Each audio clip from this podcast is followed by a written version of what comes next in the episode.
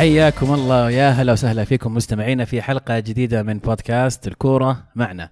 حلقة اليوم الحلقة رق- رقم 157 ومعاكم عبد العزيز المعقل واشتقت لكم كثير بعد غياب وأيضا ينضم إلي اليوم صديقي عبد الرحمن السلوم. حياك الله عبد العزيز عودا حميدا حبيبي شكرا لك.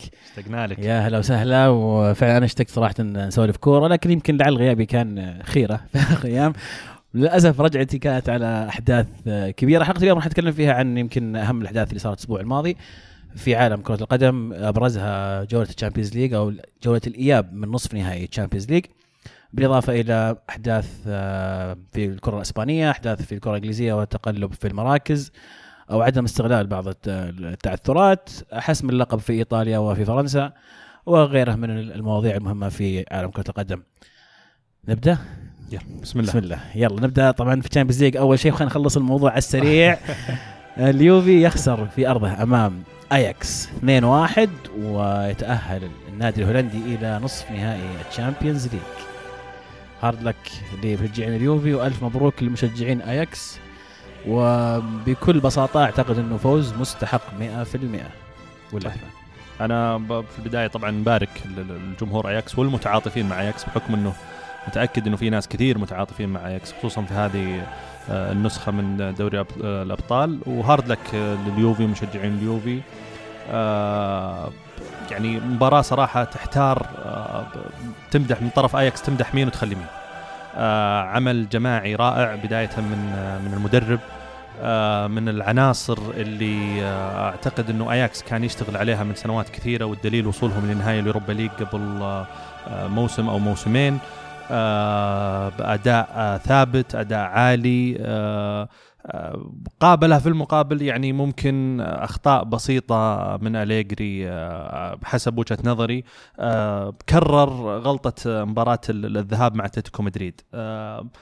يعني في أرضك عندك أفضلية الهدف آه، يعني في أرض اياكس وما قدرت تستغل الفرصة بالشكل المطلوب المعروف إنه اياكس كان فريق هجومي.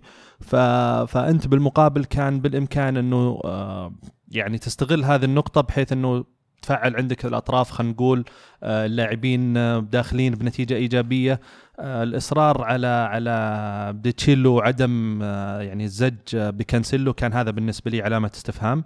وبالإضافة إلى التعاطي مع مجريات المباراة يعني لما الفريق آه، بتسجل عليه الهدف الثاني سوى تغييرين صراحة غريبة عكس مباراة الإياب اللي اللي اللي برضه كانت ضد أتلتيكو مدريد اللي وهو فايز آه، غامر وهاجم فيها هالمرة لا. لعب نزل بنتكور محور ولعب اضطر إنه يلعب أربع محاور يعني كان شيء غريب يعني عزيز يمكن أنت بحكم إنك متابع أقرب تقدر تقول لي أكثر أو تشرح لي أكثر. طب ودي قبل ما يعني نتكلم عن اليوفي يمكن خلينا نعطي آياكس آه، صحيح. مزيد من ال- ال- الحديث لأن فعلا قدموا مباراة أو يقدمون مباريات رائعة ممتع مشاهدة هذا الفريق رغم ان مثلا أنا كمشجع اليوفي كان يطقطقون على الفريق اللي يشجعه ولكن. آه، لما ترجع للمباراة وتشوف اللمسات الفنية اللي يقدمها هذا الفريق تشعر إن اللعيبة آم، درسوا مع بعض من في أكاديمية أياكس وترقوا مع بعض إلى الفريق الأول. والآن ي- تحس أنهم يقدمون نفس اللي كانوا يسوونه وهم صغار لكن على أكبر مسرح ممكن في عالم كرة القدم. لو تشاهد آم، أبرز الأشياء اللي تشوفها ممكن المثلثات الصغيرة بين اللعيبة. صحيح. آه، تحركات في المساحات الضيقة. آه، اللامركزية اللي كانوا يلعبون فيها اللي ممكن نسميها الكرة الشاملة الهولندية المعروفة صحيح. بحيث إنه اللاعب ال- اللي يشوف خانة فاضية يتحرك لهذه الخانة ويجي لاعب ثاني يغطي الخانة اللي تركها اللاعب السابق. فتشعر أن الفريق بشكل كامل منظومة مرتبة وتكتيكية من أعلى درجة. ف فعلا فوز مستحق. واللي قدموه أمام اليوفي هو تكرار لما قدموه امام ريال مدريد وأيضا اللي شفناه أمام أمام بايرن ميونخ في المجموعات. فيعني فعلا فعلا آه، آياكس ما هو مفاجأة ولا هو بشيء غريب اللي قاعد نشوفه. وأي متابع لأياكس راح يكون متوقع متوقع لهذا اللي صار. في نفس ال- الوقت نرجع لليوفي وارجع للحلقات كلها اللي تكلمنا عنها في في هذا الموسم. كنت دائما أقول لا يغركم ال- الأرقام القياسية اللي قاعد يقدمها اليوفي بعدم الخسارة في الدوري. ال- الأداء غير مقنع وهذا شيء شفناه في المجموعات أمام مانشستر يونايتد لما خسر يوفي في أرضه أمام يانج بويز لما تعادل وخسر. آه كاد المركز الأول يروح على اليوفي لو يونايتد فاز في آخر مباراة له لكن تعثر. فالبوادر كانت واضحة. أيضا أضف ذلك المستويات في الدوري اللي قدمها كان يفوز 1-0 2-1 بأداء غير مقنع. وكم مرة كان في لاعب لازم ينقذ اليوفي اللي هو رونالدو. فشخصيا كمشجع اليوفي وأعتقد أغلب مشجعي اليوفي ما كانوا مصدومين من هذا الخروج أو هذه الخسارة لأن فعلا أداء كان واضح. بالأضف إلى ذلك تفوق وسط أياكس على وسط اليوفي بشكل يعني مخجل جدا من اليوفي. أنت تتكلم عن فريق كان هدفه دوري الأبطال غير منطقي أن آه، الوسط يظهر بهذا الشكل آه، وما يكون مقنع. من نقاط أخرى بتكلم عنها يمكن بشكل سريع آه، غياب كليني لاعب واحد صحيح لكن غياب مؤثر قائد الفريق. البديل مو في في في مستوى اليوفي بشكل عام روجاني ويمكن لقطة هدف ديليخت. كيف نط فوق روجاني وكان هو اللاعب الأخشن يدلك كل شيء تتكلم عنه فيما يخص روجاني الإدارة أخطأت في عدم التعزيز بشكل صحيح في الصيف. وجهة نظري كان محتاج الفريق لعيبه وسط كان التركيز على مراكز أخرى قد تكون مهمة. صفقة رول طبعا أكيد مهمة ولكن أعتقد إنه راح عن بالهم تعزيز خط الوسط. أضف إلى ذلك خروج بنزيما في الشتوية. تتحمل الإدارة بعدم وجود بديل واعتمادهم على بنوتشي اللي اخطاءه كثيرة جدا هذا الموسم. من الأشياء اللي أيضا ما خدمت اليوفي الإصابات الغير الإجبارية اللي هي العضلية هذه كلها يلام عليها طبعا التحضير والمجهود البدني اللي يقدمونه اللعيبة. هذه يتحملها الفريق الطبي في الفريق. أداء اللاعبين بشكل عام في لعيبة كانوا كويسين ولعيبة غير جيدين وفي لعيبة طوال الموسم مستوياتهم متفاوتة. يعني عدوا غض اسماء بيانيتش ألكساندرو متويدي خضيرة تشان كلهم يوم كويسين يوم مو كويسين. طبعا ديبالا اللي ما زال يعاني. فوق هذا كله في الأخير اتكلم عن أليجري. اللي مو معقول أليجري يكون أنت كمدرب لهذا الفريق اللي يمتلك عناصر ما حد يشك فيها. أنت عندك فريق أول وفريق ثاني كلهم رائعين. آه لا تستطيع أنك توظف ديبالا مع رونالدو في نفس الوقت. ما أنت بقادر تستفيد من آه اللعيبة اللي عندك بشكل أفضل لتقدم فريق أو تقدم أو تجيب فريق يقدم مباريات تكتيكية وجميلة. اليوفي هذا الموسم كل مشجع اليوفي مستائين من المستوى اللي قدمه لأنه غير ممتع وكان اليجري دائما يرد اللي تبغى المتعه رح السيرك وفي الأخير شفنا نتائج هذا الكلام. فبكل تأكيد يعني ما كانت مفاجأة كبيرة حسرة كبيرة لمشجعي اليوفي اللي كان هدفهم الأساسي هذه البطولة. آه، ولكن للأمانة أياكس يستاهل 100% وكانت النتيجة يعني مع الرأفة خلينا نقول يعني تشيزني كان له تصديات رائعة في هذه المباراة أنقذ اليوفي من أكثر من هدف. ففوز مستحق جدا جدا وألف مبروك. آه، لكل المتعاطفين مع مع نادي اياكس ويعني أنا شخصيا بدأت آه، أو رسميا اشجعهم يعني خاصه Champions League أتوقع إنهم يعني ممكن أتوقع إنهم ممكن صراحة يعني فريق يجبرك إنك تتعاطف معه وتشجعه مع العلم برضو إضافة عشان نعطي برضو الكريدت لاياكس آه ظهير اليسار الأرجنتيني ترى مو كان موقف. وهو مم. كان من أفضل طبعا يعتبر صح؟ إيه نعم. يعتبر من أفضل اللعيبة في هذا الموسم. بالإضافة إلى إنه الظهير المغربي برضو ما يحضرني اسمه الآن آه، ظهير يمين أساسا واضطر إنه يلعب في هذه المباراة ظهير يسار وطلع إصابة في منتصف الشوط الأول. صحيح. فهو خاسر آه، ظهيرين من يعني أهم يمكن المفاتيح اللعب عنده ومع ذلك ما حسينا بفرق ابدا ما حسينا ما حسينا بفرق. وبعدين آه، فاندي بيك أو فاندي بيك هذا وش وش هذا؟ هذا مو طبيعي. يعني اللعب التكتيك اللي يلعب فيه أياكس يدرس. فعلا تقدر ترجع للمباراة وتشوف لقطات تدرس وبالإضافة إلى دي لخت أنا طبعا سمعت عن دي لخت كثير ولا تابعته بشكل متقطع ولكن إنك أنت تعطي شارة القيادة وشاره الكابتنية إلى لاعب بعمر 20 أو 22 سنة 19. بوجود أو أو 19 سنه 20 إي 19 سنة. بوجود دالي بليند وبوجود ديونج اللي ممكن هم شوي على الأقل خبرة. بالإضافة إلى تاديتش وتعطيه وفعلا تحس إنه قائد في وسط الملعب صح. هذا شيء يحسب للمدرب بشكل كبير. فعلا لاعب آه، رائع ومكسب. هل تتوقع لو اياكس سواها وجاب Champions League بيطلعون آه، بقية اللعيبة ولا؟ إيه أنا اللي اللي فهمته وقريته إنه خلاص حققت الهدف وهذه سياسة الفريق أيه. زي ما إحنا عارفين. أقل شيء في لاعب أصلا already طالع. آه لاعبين أتوقع بالقليل آه راح يخرجون يعني سواء حتى اياكس حقق ال Champions League أو ما حقق ال Champions League اضف ذلك إن اياكس أحد عمالقه كرة القدم يعني آه، الفريق عنده أربعة Champions League صحيح. فأربعة ولا خمسة؟ آه، أتوقع أربعة. ف... أو لا أربعة. فيعني ميونخ وبرشلونة عودة عودتهم إلى Champions League يعني جميلة جدا ومبهجة الفريق عظيم يعني أكثر يمكن آه، جدا. يمكن رابع أو عفوا يمكن خامس الفرق تحقيقا للبطولة فيعني عودته آه، جميلة. ننتقل للمباراة اللي بعدها اللي ما كان فيها يعني مفاجأة خلينا نقول. برشلونة ثلاثة أمام اليونايتد آه لا شيء. آه أتوقع- أتوقع في الحلقة هذه الحلقة الماضية توقعت نفس النتيجة بالضبط. أتوقع المهند توقع 3-0 أي. وعمر يمكن. أي.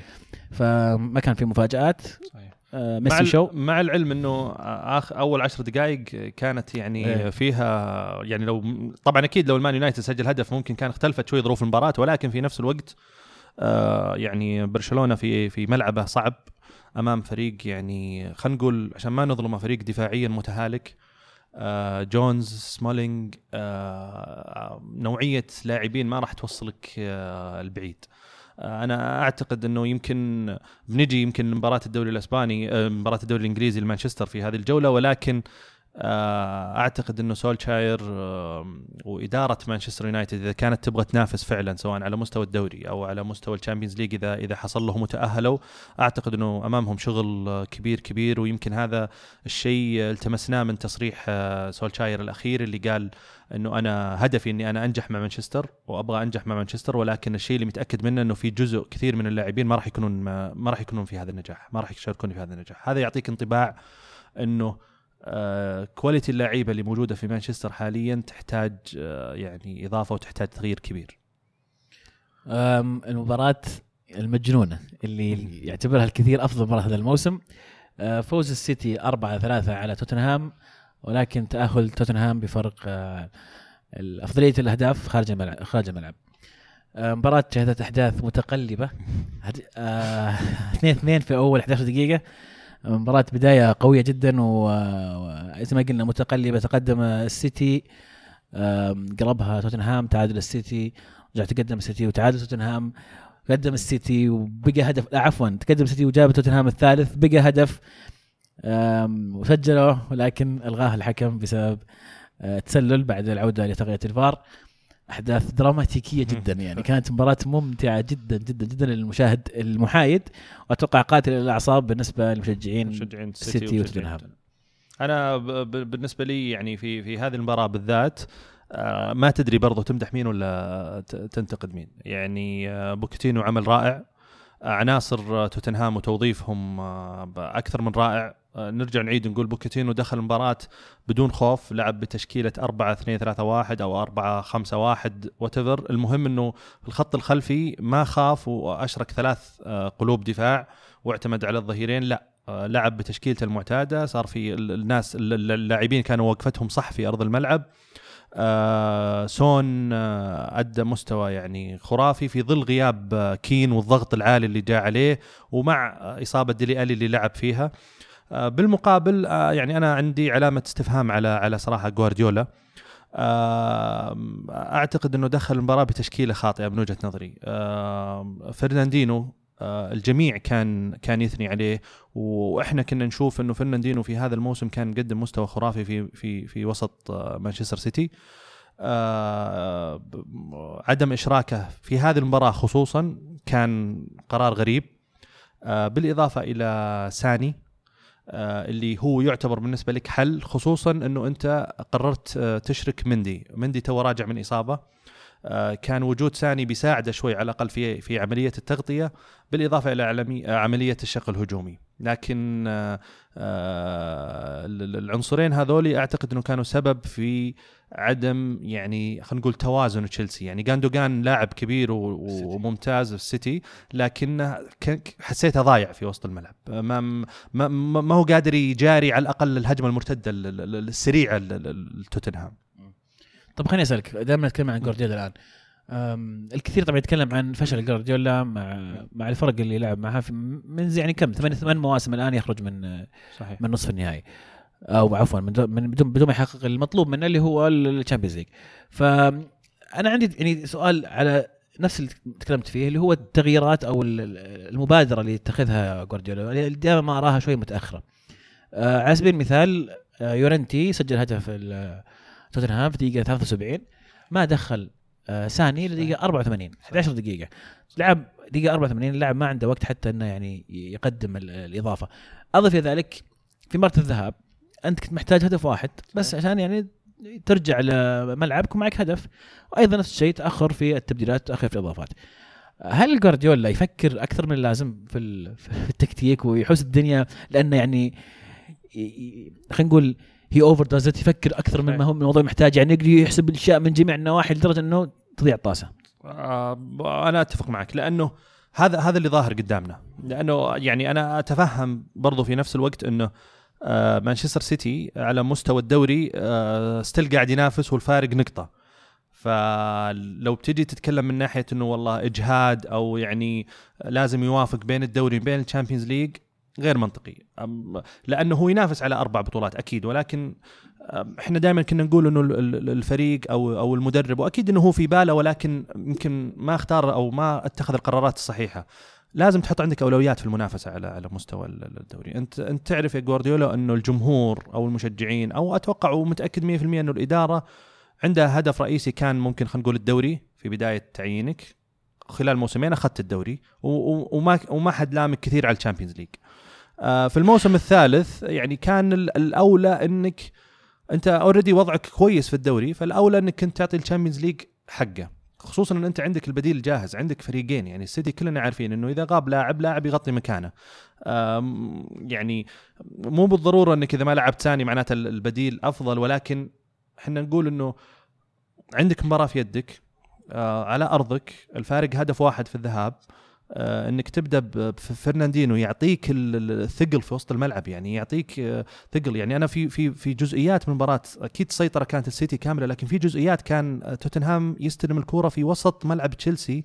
اريكسون آه، مع ديلي ألي آه، سون آه، يرجع مع لوكاس مورا. آه، كنت تحس إنه ما كان في هذاك الضغط العالي اللي المحور المفروض يقوم فيه. فهذا سوى عندك خلل شوي في التوازن. بالإضافة إلى الشق الهجومي من ناحية ثاني ثاني دائما حل. آه ستيرلينج مجهد وما قصر ولكن في المقابل آه وبرناردو سيل برناردو سيلفا كذلك لكن يعني آه سيلفا الآخر سيلفا الأسباني كان باين عليه شوي يعني ما هو قادر برضو يجاري رتم المباراة. كبر السن المركز ال- ال- العمق حق آه، توتنهام كان مقفل شوي فكان يحتاج حل آخر. فالتأخير في التغييرات ومن الأساس أنه ما دخل في التشكيلة الأساسية هذا برضو كان آه، ذا وأحد الأسباب أتوقع أنه يفكر زيادة عن اللزوم في وضع خطة معينة لل- لل- للمباراة تضيعها من من يدينا. آه على الجانب الآخر بوكيتينو وتوتنهام لازم نشيد فيهم كثيرا صراحة يقدمون آه أداءات رائعة. أضف إلى ذلك سون اللي كل ما غاب آه هاري كين آه أبدع أكثر وأكثر.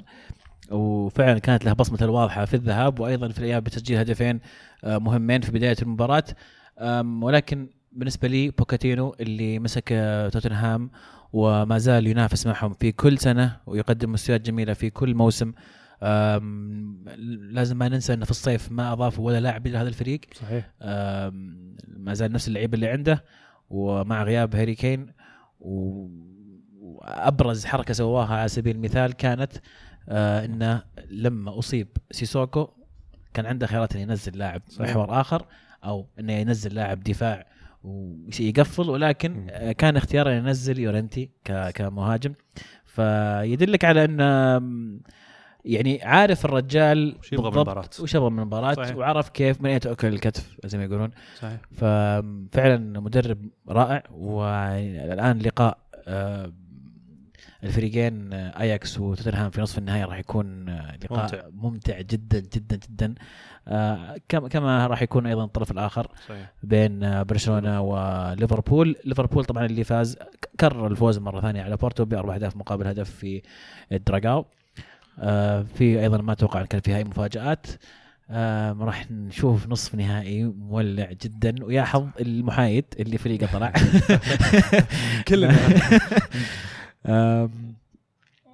فبس هذا نصف نهائي. عندك ترشيحات ولا نخليها الأسبوع الجاي؟ ترشيحات. آه، اللي ودك. السريع يعني عطني كذا اسمين يعني إسمين كذا. بنتائج ولا بدون؟ لا لا بدون. قاعد اتكلم الأسبوع الماضي لا لا ما عليك. بنتائج. بدون. آه، برشلونة آه، اياكس اتفق معك. بس يعني 51% 51% عرفت؟ آه. يعني مرة قريبة ليفربول ممكن يسويها. أي. لأن دفاع برشلونة يوم يوم أنا لا. يعني الشيء اللي اللي يخليني يعني النسبة متقاربة بين برشلونة وليفربول إنه مباراة الذهاب في الكامب نو. آه بين برشلونة وليفربول. ودائما يعني أنا أقول إنه أي مباراة آه ذهاب وعودة مع برشلونة إذا كان الإياب في الكامب نو جدا صعبة عليك مهما فزت في الذهاب. فالمباراة الآن في ال- الذهاب في الكامب نو ممكن آه، تساعد شوي في عملية آه، مباراة العودة لليفربول في, في الأنفيلد إذا طلع بنتيجة على الأقل إيجابية أو فرق بسيط في في مباراة الذهاب.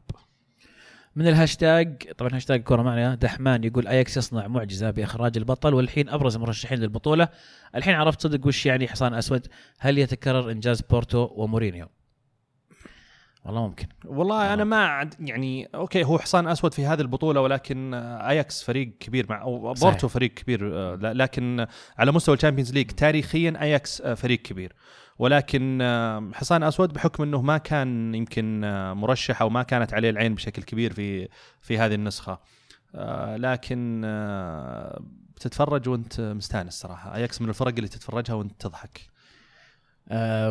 مصعب يخالف في الرأي يقول من المؤسف تصوير اياكس وكأنه الحصان الأسود؟ مع أن هذا الجيل كان واضح المعالم منذ نهائي الدوري الأوروبي ضد اليونايتد أو حتى من قبل. أما عزاء اليوفي والريال من قبله أنهم ربما خرجوا من البطل. يمكن عشان كذا أنا اياك أشجع اياكس آه، من جد عشان نقول والله طلع الفريق إيه، الفايز بالبطوله. طلعنا. أما عن السيتي فمجددا جوارديولا يخرج بسبب تفصيل صغير ضربة جزاء أجويرو. يعني مؤثرة. بس واحدة من أشياء كثيره في في إيه. أخطاء كثيرة يعني يعني قام فيها السيتي على مستوى اتخاذ القرارات داخل الملعب من اللعيبة وفي نفس الوقت على مستوى التغييرات وال- والتشكيلة اللي بدأ فيها جوارديولا في في في مباراة الذهاب ومباراة الإياب أبو محمد يقول حاط لنا فيديو من من محمد من آه، عفيفي محمد أحمد عفيفي المحلل المصري يتكلم فيه طبعا المحلل عن إن كيف إحنا نقيس عدد المرات اللي فشل فيها جوارديولا في تحقيق الأبطال بدل ما نقول إنه آه، كم مرة حقق الأبطال وإن هذا مقياس غير عادل ومقياس فقط نستخدمه مع جوارديولا. لو نستخدم مع مدربين كبار كان آه، الجميع طلع فاشل. يعني إحنا ما ودنا نقسو على جوارديولا ولكن. لما تقول عن عن مدرب إنه هو الأفضل في العالم العين عليه تكون بشكل أدق. صحيح. والأخطاء اللي قاعد يسويها جوارديولا يعني أصبحت واضحة لنا في في موسم ورا موسم ورا موسم. يمكن حان الوقت جوارديولا التجديد من أفكاره شوي تغيير طريقة اللعب صحيح. يفكر أقل بطريقة ما لكن العباقرة ترى في كرة القدم صعب إنه يفكر بشكل أقل يعني. شوف لك بالمجنون هو شو اسمه حق حق ليدز. آه، آه بيلسا. بيلسا مثال يعني. يمكن إيه. من أكثر المدربين في التفكير ومثال أعلى لجوارديولا وغيره. آه، ولكن اللي يضيعه أحيانا كثره التفكير في ال- في التفاصيل هذه. صحيح. نفس الشيء ترى يعني ميسي. برضو العالم ت- يمكن بتحكم عليه أو تربط أسطوريته أو ال- الأفضليته في التاريخ خلينا نقول إنه ما حق حقق بطولة مع على مستوى المنتخب. يعني من الظلم إنك أنت تحكم على ميسي أو جوارديولا بأنهم يعني لاعبين آه، أو مدرب لاعب أو مدرب عادي ومدرب غير ممتاز أو لاعب ما يعتبر الأفضل من التاريخ بسبب إنه ما حقق بطولة هنا ال Champions League وهنا على مستوى المنتخب. آه، أنا أعتقد فيها ظلم شوي ولكن في نفس الوقت برضو آه، تحسب. يعني تنحط من ضمن الكرايتيريا اللي اللي يصنف فيها هذا اللاعب لأنه آه، مثلا ميسي على مستوى الأرجنتين. طبعا أكيد هذا الكلام يعني قد حكينا فيه كثير وناس كثير تكلمت فيه وجهات النظر فيه مختلفة ولكن مقياس إنك أنت ما. ما تحقق بطولة مع منتخبك خصوصا إن منتخبك على مستوى العالم منتخب قوي وم... ومع عناصر عناصر ممتازة وميسي لاعب مو أي لاعب ميسي يمكن بالحالة مع لعيبة عاديين ممكن ينجح فريق في المقابل آه جوارديولا آه على مستوى بايرن ميونخ على مستوى السيتي آه الصرف كان عالي وبرضه هذا شيء انعاد وتكرر كلامه كثير ولكنه شيء واقع يعني شيء ما تقدر يعني إنك تخفيه صرف كثير وفرق مرشحة متعودة على ال Champion مو- أتكلم عن مستوى ميونخ متعود على ال Champions League.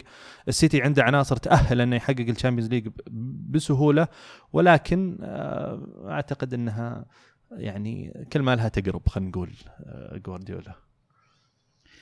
جميل. آه نصف النهائي راح يكون رائع وبشكل سريع في البطولة ال- ال- خلينا نقول ال- ال- المظاليم ال Europa League آه، نصف النهائي آه، وصل له. أرسنال راح يلعب أمام فالنسيا وفرانكفورت أمام تشيلسي. أتوقع نصف نهائي جميلة. وقد نشوف ديربي لندن في النهائي ويلخبطون أبو الحسابات في الدوري الإنجليزي. واحد من يفوز Europa League تاهل Champions League وحوسه الدنيا.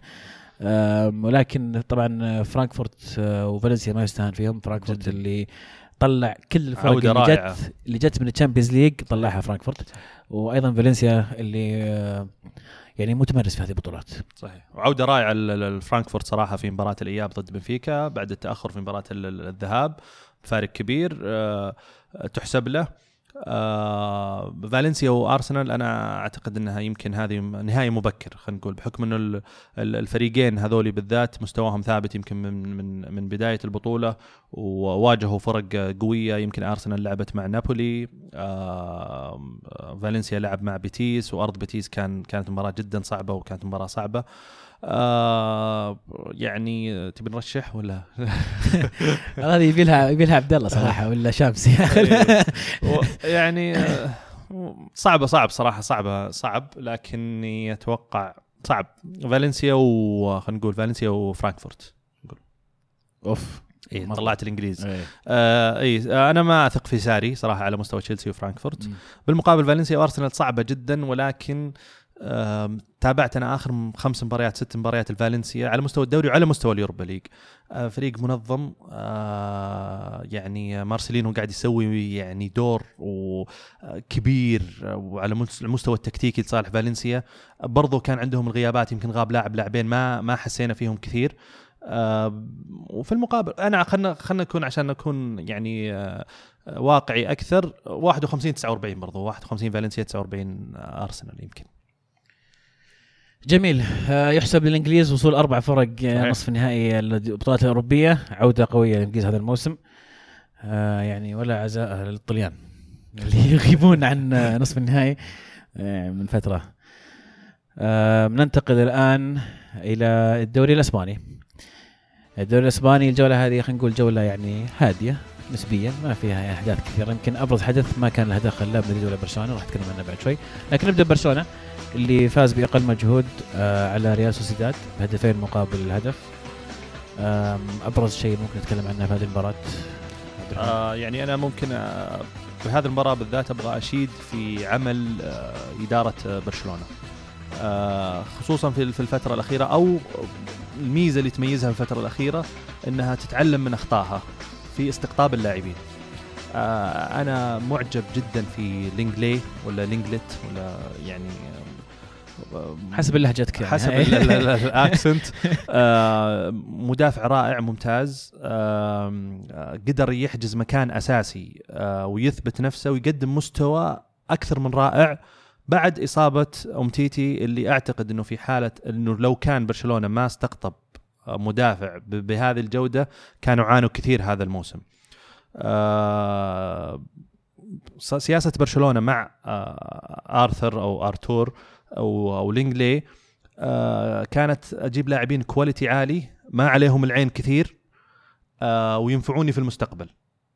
والآن قاعدين يسوون نفس الشيء مع ديونج. وأنا أعتقد ويعني أكاد أجزم إنه استقطابات برشلونة اللي صارت ممكن خلينا نقول آخر موسمين ثلاث مواسم مدروسة 100% يعني احسه يجيب بوسكيتس ويجيب بيكي يشوف عمره يشوف معدل لياقة عنده كم عدد المباريات اللي لعبها هذا الموسم. آه يعني كم متوقع إنه يلعب الموسم الجاي الموسم اللي بعده. ويبني عليها استقطاب اللاعب. يعني كلنا عارفين إنه بوسكيتس وبيكي الآن أعمارهم كبيرة. آه فيحتاجون بدلاء يلعبون أو أو يتجهزون خلال فترة يعني موسم maximum موسمين. خلص مع ديونج أعتقد إنه راح يكون في المستقبل القريب بديل لبوسكيتس. والآن على وشك إنهم يخلصون مع آه، دي ليخت بالإضافة إلى وجود لينجلي وبيكي وفي حال عدم خروج امتيتي فتفكير للمستقبل وعناصر شابة ممتازة وتناسب طريقة لعب برشلونة. هذا شيء مهم. يعني ديونج آه متعة يا أخي. ما ما يعني من زمان أنا أقول ما شفت لاعب وسط بهذه الأناقة وهذه المتعة. فهنيئا لبرش... بدون نفس هنيئا لبرشلونة. بديونج آه من الهاشتاج أسمر يقول إيش قصة برشلونة أول 10 دقائق تحس دخلوا بعدها؟ شفنا الفرص في الكلاسيكو تكرر مع يونايتد. بلش بلشت أشك ليكون في تمثيل مثل المصارعه وجون سينا. وش لا أتوقع إنه يعني ال- هو يقصد إنه آه، أول ع- مباراة مانشستر ومباراة إيه، أول آه،. سوسيداد إيه. آه، أول عشر دقائق تخبيط. إي كانوا كان كانوا مستواهم سيء لكن أتمنى يعني موضوع ال- التمثيل هذا ما نتكلم عنه لأنه حساس جدا يعني the beautiful game يقول معلومة مثيرة للاهتمام لأول مرة من 22 سنة برشلونه يخسر الاستحواذ في ملعبه أمام سوسيداد صحيح إن المباراه تحصيل حاصل لكن هذا يبين كم التغيير اللي آه، حطه فالفيردي في منظومة الفريق يعني اسلوب فالفيردي يختلف عن اساليب المدربين اللي سبقوه وتكلمنا عن هذا الشيء أول ما تعين فالفيردي كنا دائما نقول إنه آه، المدرب جاي من آه، طريقة لعب مختلفة مع الأندية السابقة اللي دربها كان دائما المدرب يعتمد بشكل أكبر على أدوار الدفاعية يعني بشكل يعني يهتم خلينا نقول بالدفاع أكثر من ال من ال من الاستحواذ اللي تعودنا عليه من برشلونة. آه ولكن مع ذلك ما نقدر ننكر ان برشلونة الآن في نصف نهائي Champions League، برشلونة الآن باقي له آه الخطوة صغيرة جدا ويحقق اللقب وهذه نقطة مهمة راح نتكلم عنها بعد شوي. آه فالموسم يعني خلينا نقول متقلب مو بالجميع راضي عن أداء برشلونة وليس هذا أفضل برشلونة ولكن ما زال الفريق يمشي ب يعني خطى خلينا نقول ثابتة وقريب من تحقيق أهداف مهمة هذا الموسم. فيما يخص آه لا والله إيش كنت بقول أنا؟ ف- فالفيردي. آه يعني أنا يمكن أب- ما أزيد على كلامك عزيز. آه فالفيردي يعني هم حساس موضوعه برضه شوي عن جمهور برشلونة بس أنا أعتبره مدرب واقعي جدا. يعني عنده واقعية كبيرة جدا وبعض الأحيان الواقعية هذه ما ترضي المشجع. يعني آه آه لما تلعب بواقعية انت أنت عارف إنه هذا ال ال الوضع أو هذه الخطة أو هذا ال- ال- اللاعب راح يفيدني في هذه ال- ال- النوعية من المباراة آه بحكم إنه أقرب. لكن أنت كمشجع بحكم إنك بعيد شوي عن عن المشهد فتبغى ميسي يلعب كل المباريات أساسي تبغى كوتينيو يلعب كل مباراه أساسي تبغى تصير فيه مثلثات تبغى يصير فيه طقطقة يعني بالعامية. هذا الشيء في يعني في الكورة صعب إنه يصير دايم. لكن الأكيد إنه آه يعني أم، خلق فريق ممتاز. آه، حتى على مستوى العناصر. أنا دائما برضو أربط آه، رضا برشلونة على المدرب وعدم رضاه بكلام كثير يطلع. شفنا مع تاتا مارتينو قبل مع حتى مع إنريكي اللي حقق خماسية. برضو في مدرب بينهم والله ناسي مين آه، تحس إنه في كلام يطلع من اللعيبة شوي عدم رضا عن المدرب. في أخبار تطلع معينة. تبين لك إنه حتى اللاعبين نفسهم مو براضين لكن ال- الوضع الحالي تحس إنه اللعيبة لا. عندهم هدف واضح مبسوطين آه، في روح للفريق آه، في أوقات الحسم ظهروا بالشكل المناسب. فيعني. آه، نعطيه ال- الحق آه وهذا اللي كنت بتكلم عنه النقطة الأخيرة اللي هي حسم اللقب قد يكون في مباريات وسط منتصف الأسبوع في جولة في الدوري الاسباني منتصف الأسبوع ثلاثاء واربعاء إذا فاز برشلونة وتعثر آه أو, أو خسر آه، أتلتيكو مدريد. الظاهر لازم يخسر يحقق برشلونة اللقب ويروح مباراة السبت القادم هو مروق جاهز قبل مباراة نصف النهائي أمام ليفربول فهذا شيء طبعا حيكون إيجابي ودفعة معنوية كبيرة لبرشلونة. آه بننتقل إلى ريال مدريد اللي فاز 3-0 على أتلتيك بلباو. آه هاتريك.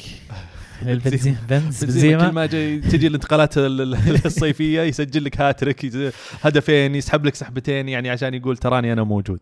يعني عقب ما طارت تدور برزاقها الرجال قام يسجل يقول لك آه، أول لاعب يسجل ثمان أهداف متتالية لمدريد. اي تقريبا. أهداف يعني مدريد الثمانية الأخيرة كلها أي- سجلها آه بنزيما. بنزيما. آه والله يعني أرقام قياسية جميلة صراحة. آه، الحين يعني, يعني ثاني هدافين الدوري. آه، يعني آه، هو ترى أرقام ك- كرقم. تحسن كثير. تحسن تحسن كثير كثير. مرة. ولا وترى مقارنة بارقامه العيديه ترى يمكن هذا يصنف أفضل ثالث أو أو قرب- أو- قرب أو- ممكن يتخط- رابع. إي إيه انه يعني كسجل له في الموسم. حلو. ولكن عاد أنت إذا أنت تبغى تاخذها كرقم بالحالة ولا تبغى تاخذ تشوف الأهداف هذه فادت الفريق ولا لا. آه غير إن بنزيما يعني مرتاح مع آه مع زيدان. طبعا أكيد إنه بيفرق بعد قدوم زيدان آه بيفرق بنزيما كثير على على المستوى النفسي لأنه هو الجانب النفسي عنده يعني مهم. آه اللي أنا أعرفه إنه زيدان آه يعني معجب في في بنزيما ومتمسك في بنزيما. آه ومسألة يعني حتى مسألة بقائه من من عدمه آه هذه غير قابلة للنقاش أو ما ما طرحت أصلا آه، للنقاش على مستوى الانتقالات لريال مدريد. آه لكني أتوقع أنه ما راح يكون ال- المهاجم الأساسي خلينا نقول أو رأس الحربة الأساسي آه، اللي اللي يعتمد عليه زيدان آه، الموسم الجاي كامل. الشيء ال- ال- بالنسبة لي أنا كمشجع الشيء الإيجابي اللي اللي صار في مباراة أتلتيكو بلباو وريال مدريد هو إنه زيدان لعب بتشكيلة ما يتواجد فيها لا بيل ولا إسكو. هذه أعتقد إنها إشارة واضحة لهذول اللاعبين إنه إحنا عندنا وأنا سبق أنا يا زيدان إني وضحت أهدافي من من قدومي في هذا الموسم إني أنا أوقف على مستويات اللعيبة وبناء عليها أحدد من اللي آه، راح يطلع أو من اللي أعطاني إحساس أو رغبة إنه إنه راح يستمر. آه لعب بيل وإسكو مباريات أساسي قبل أساسية قبل ولكن بيل بشكل خاص آه، صراحة يعني ما عمري أنا قد شفت لاعب بهذا السوء وبال و يعني شلون أقول لك لاعب تصن- تصنف بيل سوبر ستار أنت عزيز؟ تعتبره سوبر ستار؟ يعني للأسف إنه في عالم كرة القدم اليوم لأنه انتقل مبلغ خرافي اصبح سوبر ستار. لكن كان نجم مع كان نجم اي كان نجم أي. اي إنه لاعب أي. ما عمري قد شفت سوء يعني استمرارية بهذا السوء أو حتى على مستوى يعني آه، أي. مواسم اللي قاعدها ريال مدريد لاعب ب- ب- في هذا ال level وبهذا السوء ولا عنده أي بوادر إنه آه، يتطور أو ما اعطاني إيحاء إنه يتطور. هو موسم واحد حق آه، كأس الإسبانيا اللي هو جارث بيل هرب هرب اي آه هذا أي. هو بعدها ما عاد ندري عنه. لاعب ما يعطيك انطباع إني أنا أبغى أسوي. لدرجة إنه هذا شيء برضو يمكن يمكن قد جبنا طاريه قبل أو شيء. اللاعب الحين يمكن هذا ثامن سا... لا مو ثامن موسم. يمكن سادس. سادس, سادس إيه. موسم. ما تعلم لغة إسبانية إلى الآن.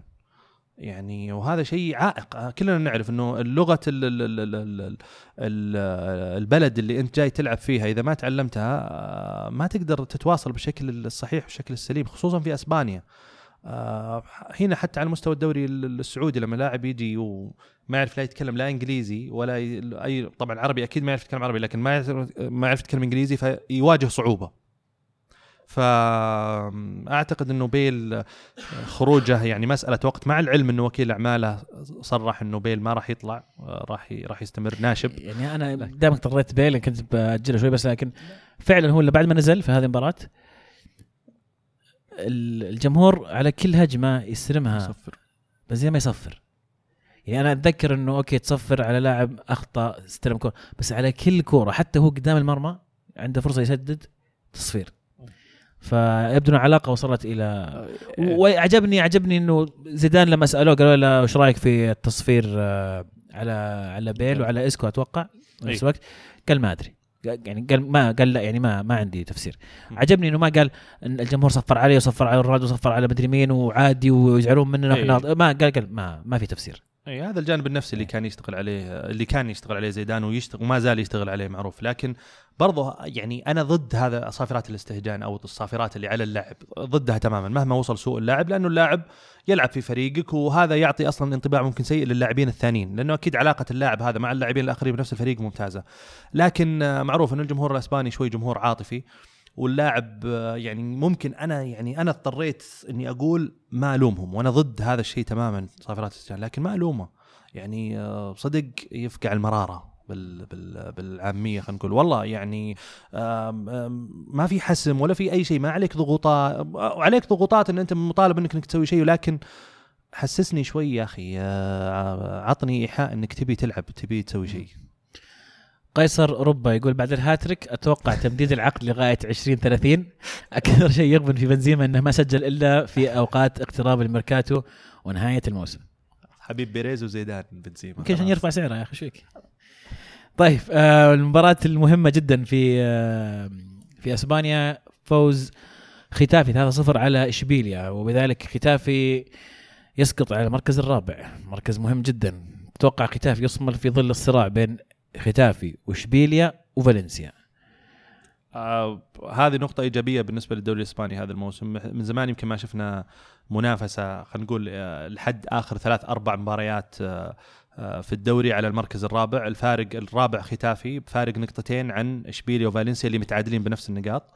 آه، مباراة آه، ختافي صراحة أنا عن نفسي شخصيا ما توقعت أنها تكون بهذه النتيجة لكن ختافي الموسم هذا مع آه، آه، بور- بوردالس آه، مدرب ختافي رائع. أنا يعني قريت عنه في البداية وسمعت عنه وقررت إني أتابع شوي مباريات الختافي أشوف المدرب المدرب عنده أفكار ممتازة.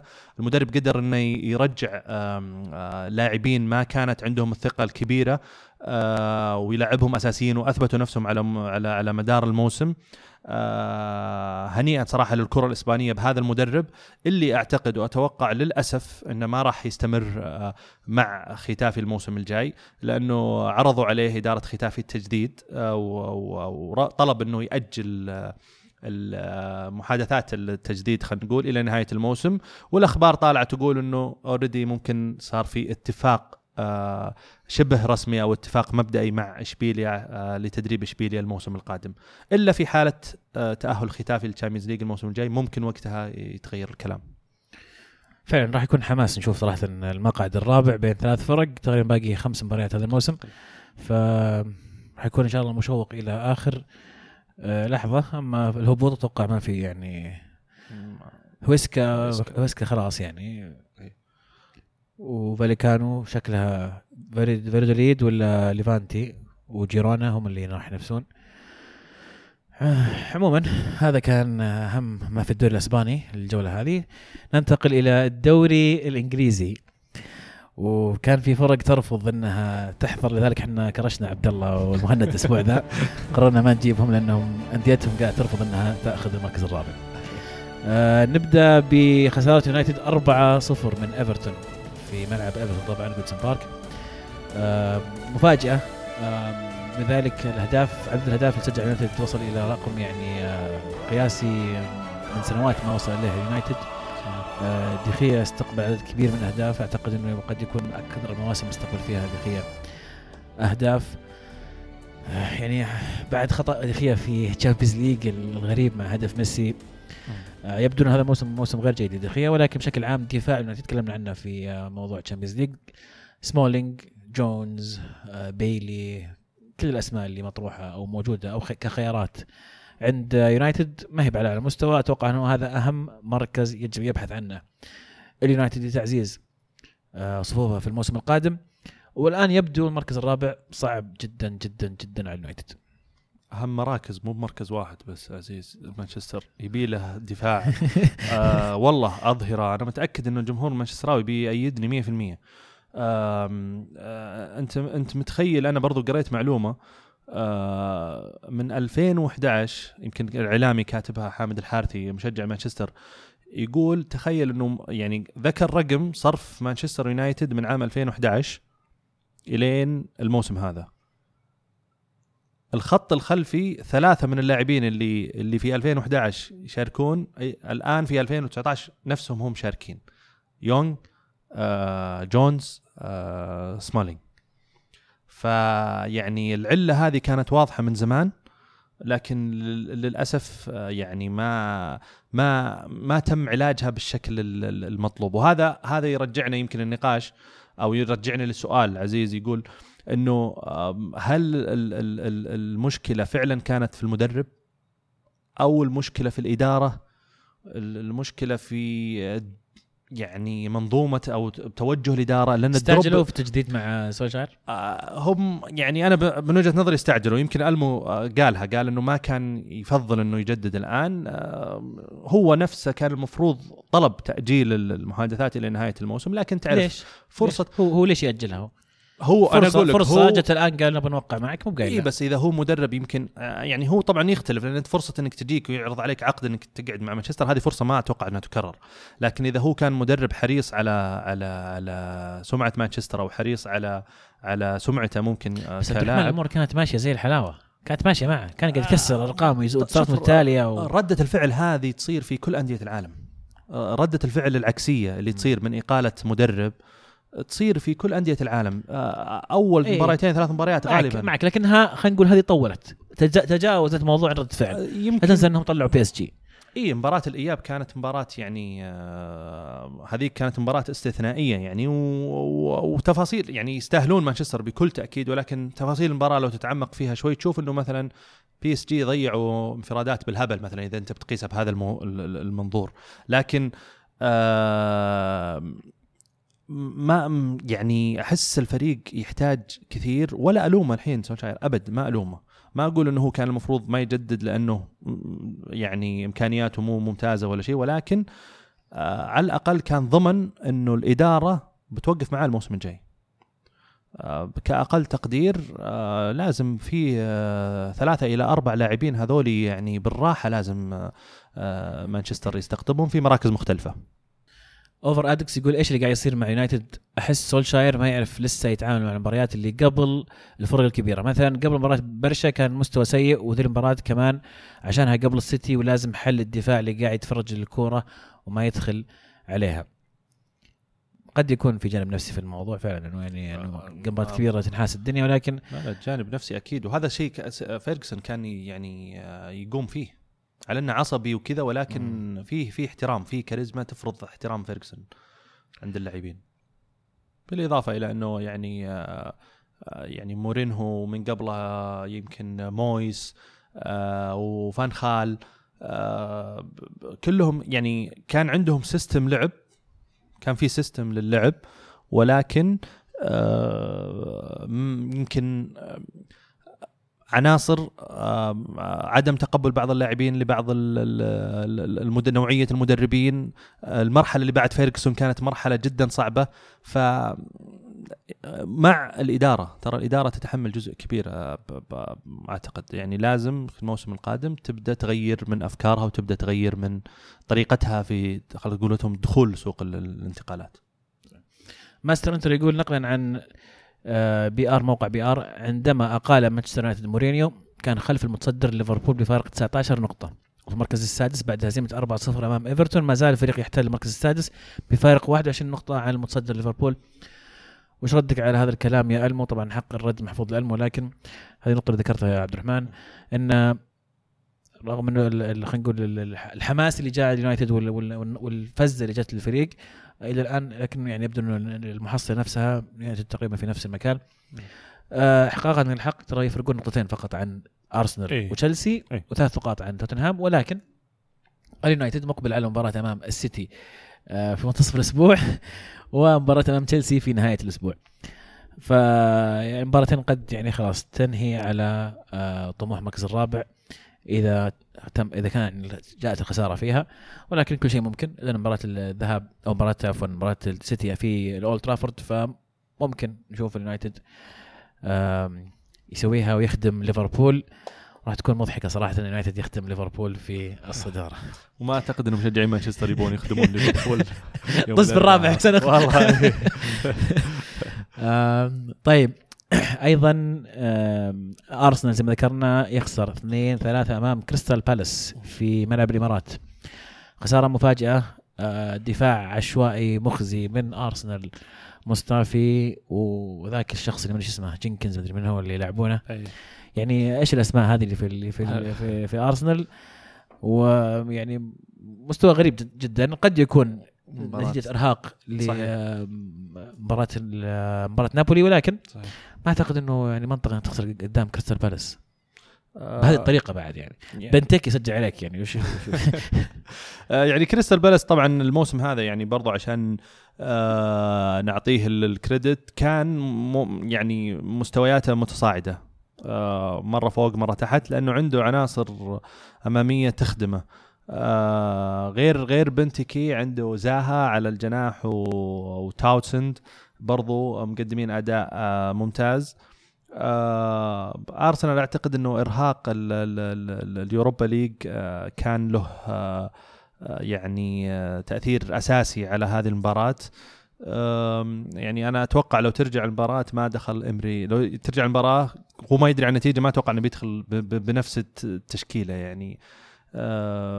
لكن زي ما قلت الفرق نقطتين وال- والأمور لسه في صالح يد أو في يد أرسنال.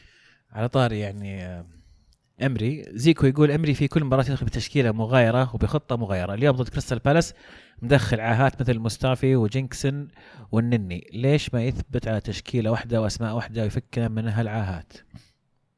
هو بي- بيرد بيقول أنا إرهاق ال- ال- ال- ال Europa League والفريق لعب مباريتين أو ثلاث مباريات في أقل من في أسبوع أو في عشر أيام. فمن الطبيعي إني أدخل هذه المباراة وهي على أرضي بعناصر بديلة.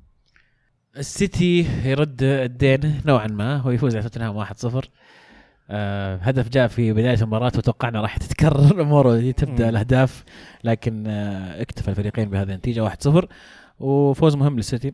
ويعني أتوقع توتنهام مو مره زعلانين. الخساره خلاص مركز على ال Champions League. أموره في في الدوري والتأهل لل Champions League يعني آه، ممتازة. ولكن أنا بالنسبة لي يمكن من أسوأ ثلاث إلى خمس مباريات شفتها للسيتي من يوم ما مسك جوارديولا السيتي مباراة كان فيها سوء وعك كروي فعلا من زمان ما شفته ولا هو وأنا متأكد إنك لو تسأل جوارديولا بيقول مو أنا اللي دربت ذيك المباراة. والله. لأنه يعني آه، تألق خلينا نقول اختصار تألق إدرسون آه، في هذه المباراة أنقذ آه، السيتي من تعادل أو هزيمة. لأن آه، سون ضيع يمكن انفرادتين تقريبا. آه، لوكاس مورا ضيع انفراده.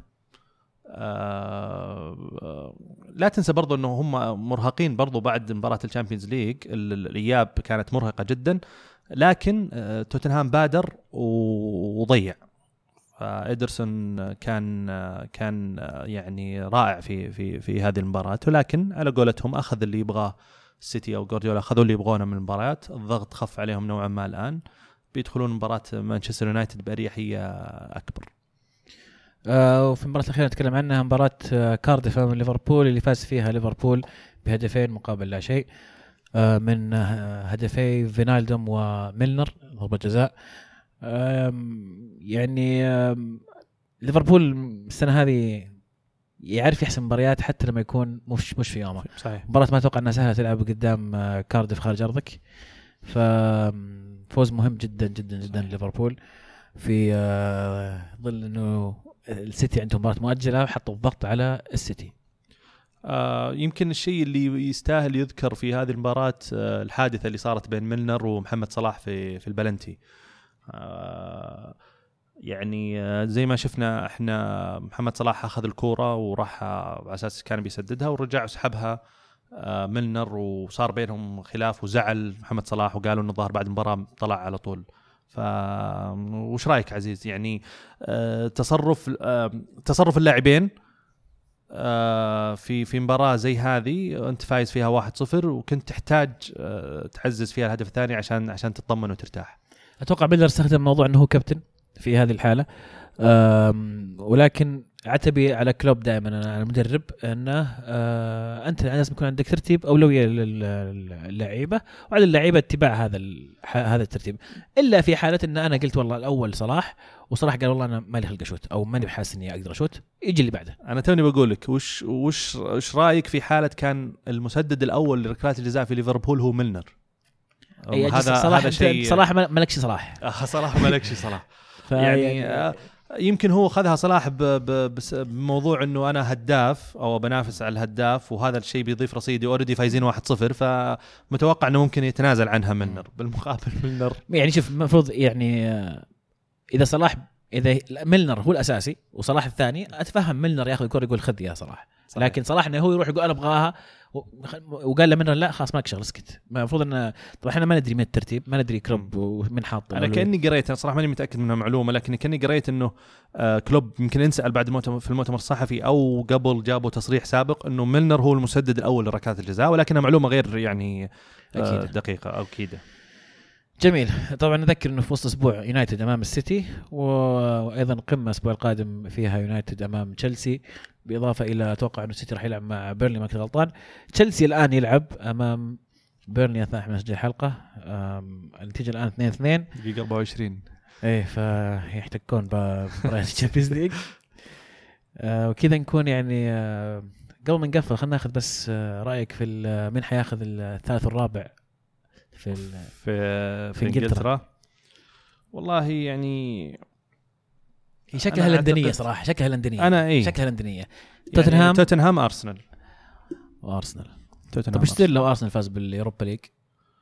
أتوقع الخامس يتأهل. ياخذون خامس؟ ياخذون خامس أو بطل آه، واحد من أبطال ال- الويفا. ال- مو بالويفا sorry ال FA Cup أو بطل F عموما هذاك بطل السيتي والبطل ال- ال- كأس اتحاد السيتي. فيعني أعتقد بيروحون الخيار ال- الخامس. الخامس. إيه. جميل. ننتقل للدوري الإيطالي ولا قبل ننتقل- قبل قبل قبل. باقي نقطة باقي نقطة باقي نقطة. واحدة. توني بقول يوفي. أجلها شوي. طيب. آم، جائزة أحسن لاعب في الدوري ال- الإنجليزي. آم، تم آه، أعلنوا عن المرشحين اللي هي ال- أو القائمة المرشحة للحصول على أفضل لاعب في الدوري الإنجليزي آه، خلت القائمة طبعا من محمد صلاح ولكن القائمة أحتوت على أسماء يعني أتوقع أنها تستاهل أي. عندك الأسماء آه، عبد الرحمن ولا أطلعها؟ آه عندي يا طويل العمر آه فان دايك آه ماني.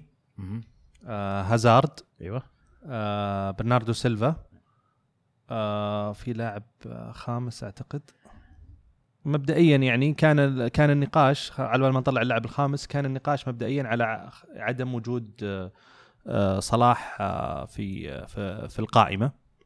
وهو اللي الآن يعتبر هداف لل لل للدوري الإنجليزي. ف يعني ما أدري صراحة وش أقول ولكن ستيرلينج ستيرلينج صحيح هو ستيرلينج هو المرشح الأول مشكلة. أجوي- أجويرو. أجويرو إيه. فان دايك هازارد ماني برناردو سيلفا وستيرلينج يعني آه، ممكن أشيل أجويرو واحط صلاح أنا. بحكم وجود لاعبين أساسا من السيتي هم اللي فعلا فارقين كانوا هذا الموسم برناردو سيلفا ورحيم ستيرلينج آه صلاح وماني هم اللي فارقين مع ليفربول. آه وصلاح الهداف. وستيرلينج طبعا طالع في جائزة أحسن أحسن أحسن لاعب شاب. في نفس هو. برناردو سيلفا نفس برضه ف- عندك أي ترشيحات؟ أنا أتوقع آه، يمكن آه، مو بتوقع الأقرب ستيرلينج؟ رحيم ستيرلينج هو هو الأقرب؟ يستاهل صراحة هو ما بين الاثنين ولكن يمكن قد يمكن حكينا فيها قبل قلنا إنه اللي بيحكمها آه، حصول الفريق على على الدوري طبعا صارت قبل إنه في فريق حقق الدوري ولا فاز اللاعب اللي. لاعب الفريق بال- بالجائزة ولكن بحكم إنه التنافس كان شديد الموسم هذا وكان بمستوى متقارب فأعتقد في حال رحيم ستيرلينج يعني كان تأثيره كبير في الثلاث أربع مباريات الأخيرة أو بالمقابل فان دايك كان تأثيره كبير هي اللي راح تفرق بين الاثنين ولكن أتوقع وأرشح رحيم ستيرلينج. نصل الآن إلى الدوري الإيطالي.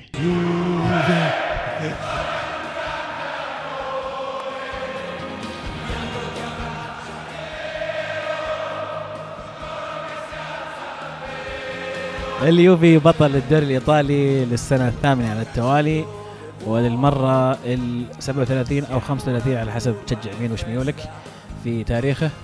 ألف مبروك لجميع مشجعين اليوفي. وأتوقع أنه يعني إنجاز غير مسبوق في آه، الكرة الإيطالية وغير مسبوق في الدوريات الخمس الكبرى الأوروبية. لذلك آه، فخر كبير لجميع اليوفاوية مبسوطين بكل تأكيد بهذا الإنجاز. اللي آه، بعض البعض قد يقلل منه لكن آه، يغيب عنهم يمكن آه، أهمية الاستمرار في المركز الأول وال- والاستمرار في الصدارة في هذا الدوري.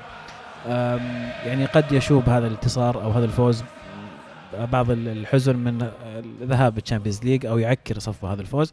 ولكن مستحيل إنه يقلل من هذا من هذا من هذا الانتصار. انتصار رائع جدا جدا ورقم قياسي جميل وأسأل كل يوفاوي أو إذا كان في يوفاوي مو مبسوط بهذا الفوز يحس إنه عادي اسال لو غاب الدوري سنة كيف بيكون شعورك؟ فيعني ألف ألف مبروك لمشجع اليوفي وإن شاء الله يعني آه، كمشجع اليوفي شخصيا أتمنى إنه آه، تعلق النجمة الرابعة قريبا قبل ما الفرق تحط النجمة الثانية.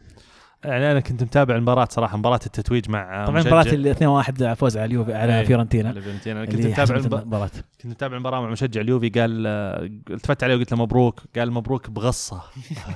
يعني في في غصة. لكن آه، إنجاز ما حد يقدر آه، ينكره آه، باستمرار الدوري الثا- الثامن على على التوالي.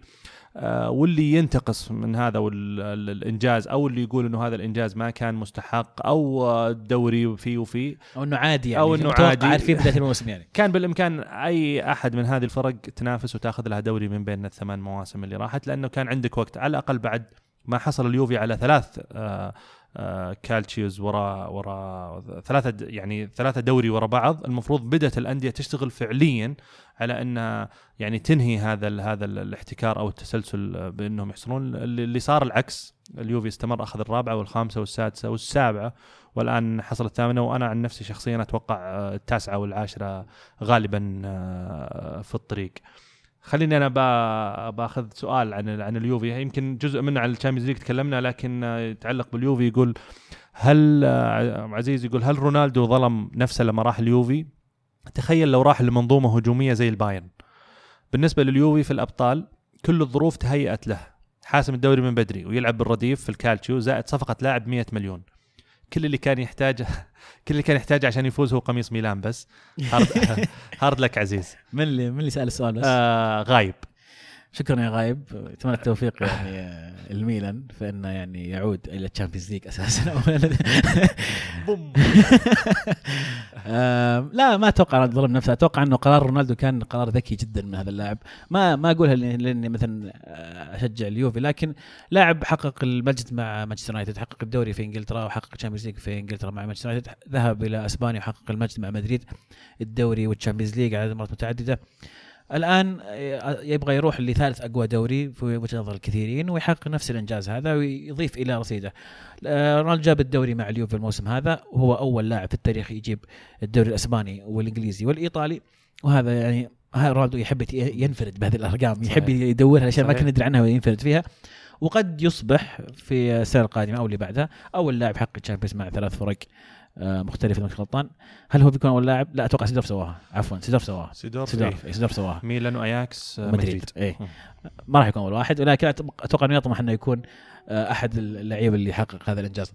ف ذهابه للبايرن قد يكون غير مؤكد لأنه نشوف البايرن يعني الموسم هذا ما كان في أفضل حالاته. يعاني بعض بعض الشيء خرج من ال Champions League أيضا. أنا أشوف إنه خيار ممتاز.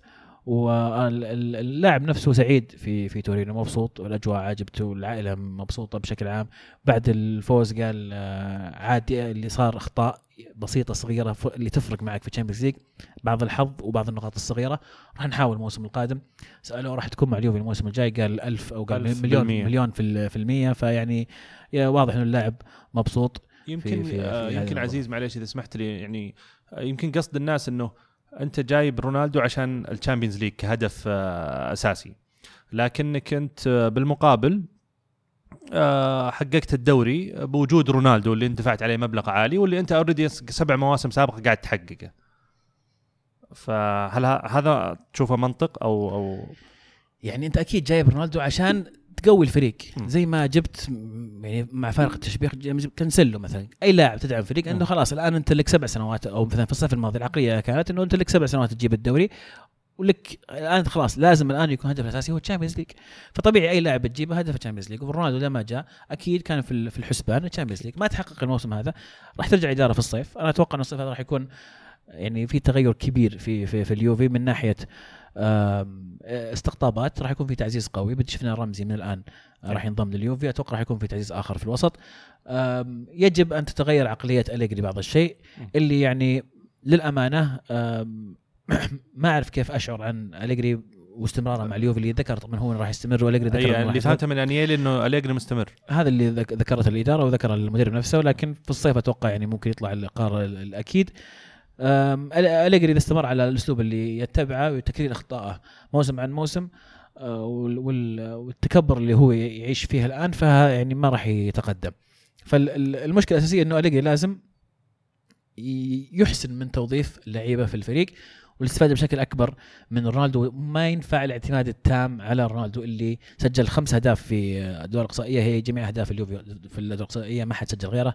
فاعتماد كلي على رونالدو. والموسم القادم أتوقع يعني رونالدو راح يكون له كلمة أخرى في في ال Champions League آه ننتقل لمباراة ثانية. روما وإنتر ميلان قمة آه من قمم الدوري الإيطالي اللي لعبت يوم السبت واحد واحد. آه ال- ال- التعادل هذا كان يعتبر مرضي بالنسبة ل- للإنتر ميلان. آه، بحكم إنه تقريبا شبه حط خلينا نقول قدم على على المركز الثالث. وبالمقابل نتيجة ليست سيئة لروما في ظل تدهور مستويات المنافسين له على المركز الرابع. فايش رأيك عزيز؟ في في تفاوت في في المستويات فعلا والصراع على المركز الرابع.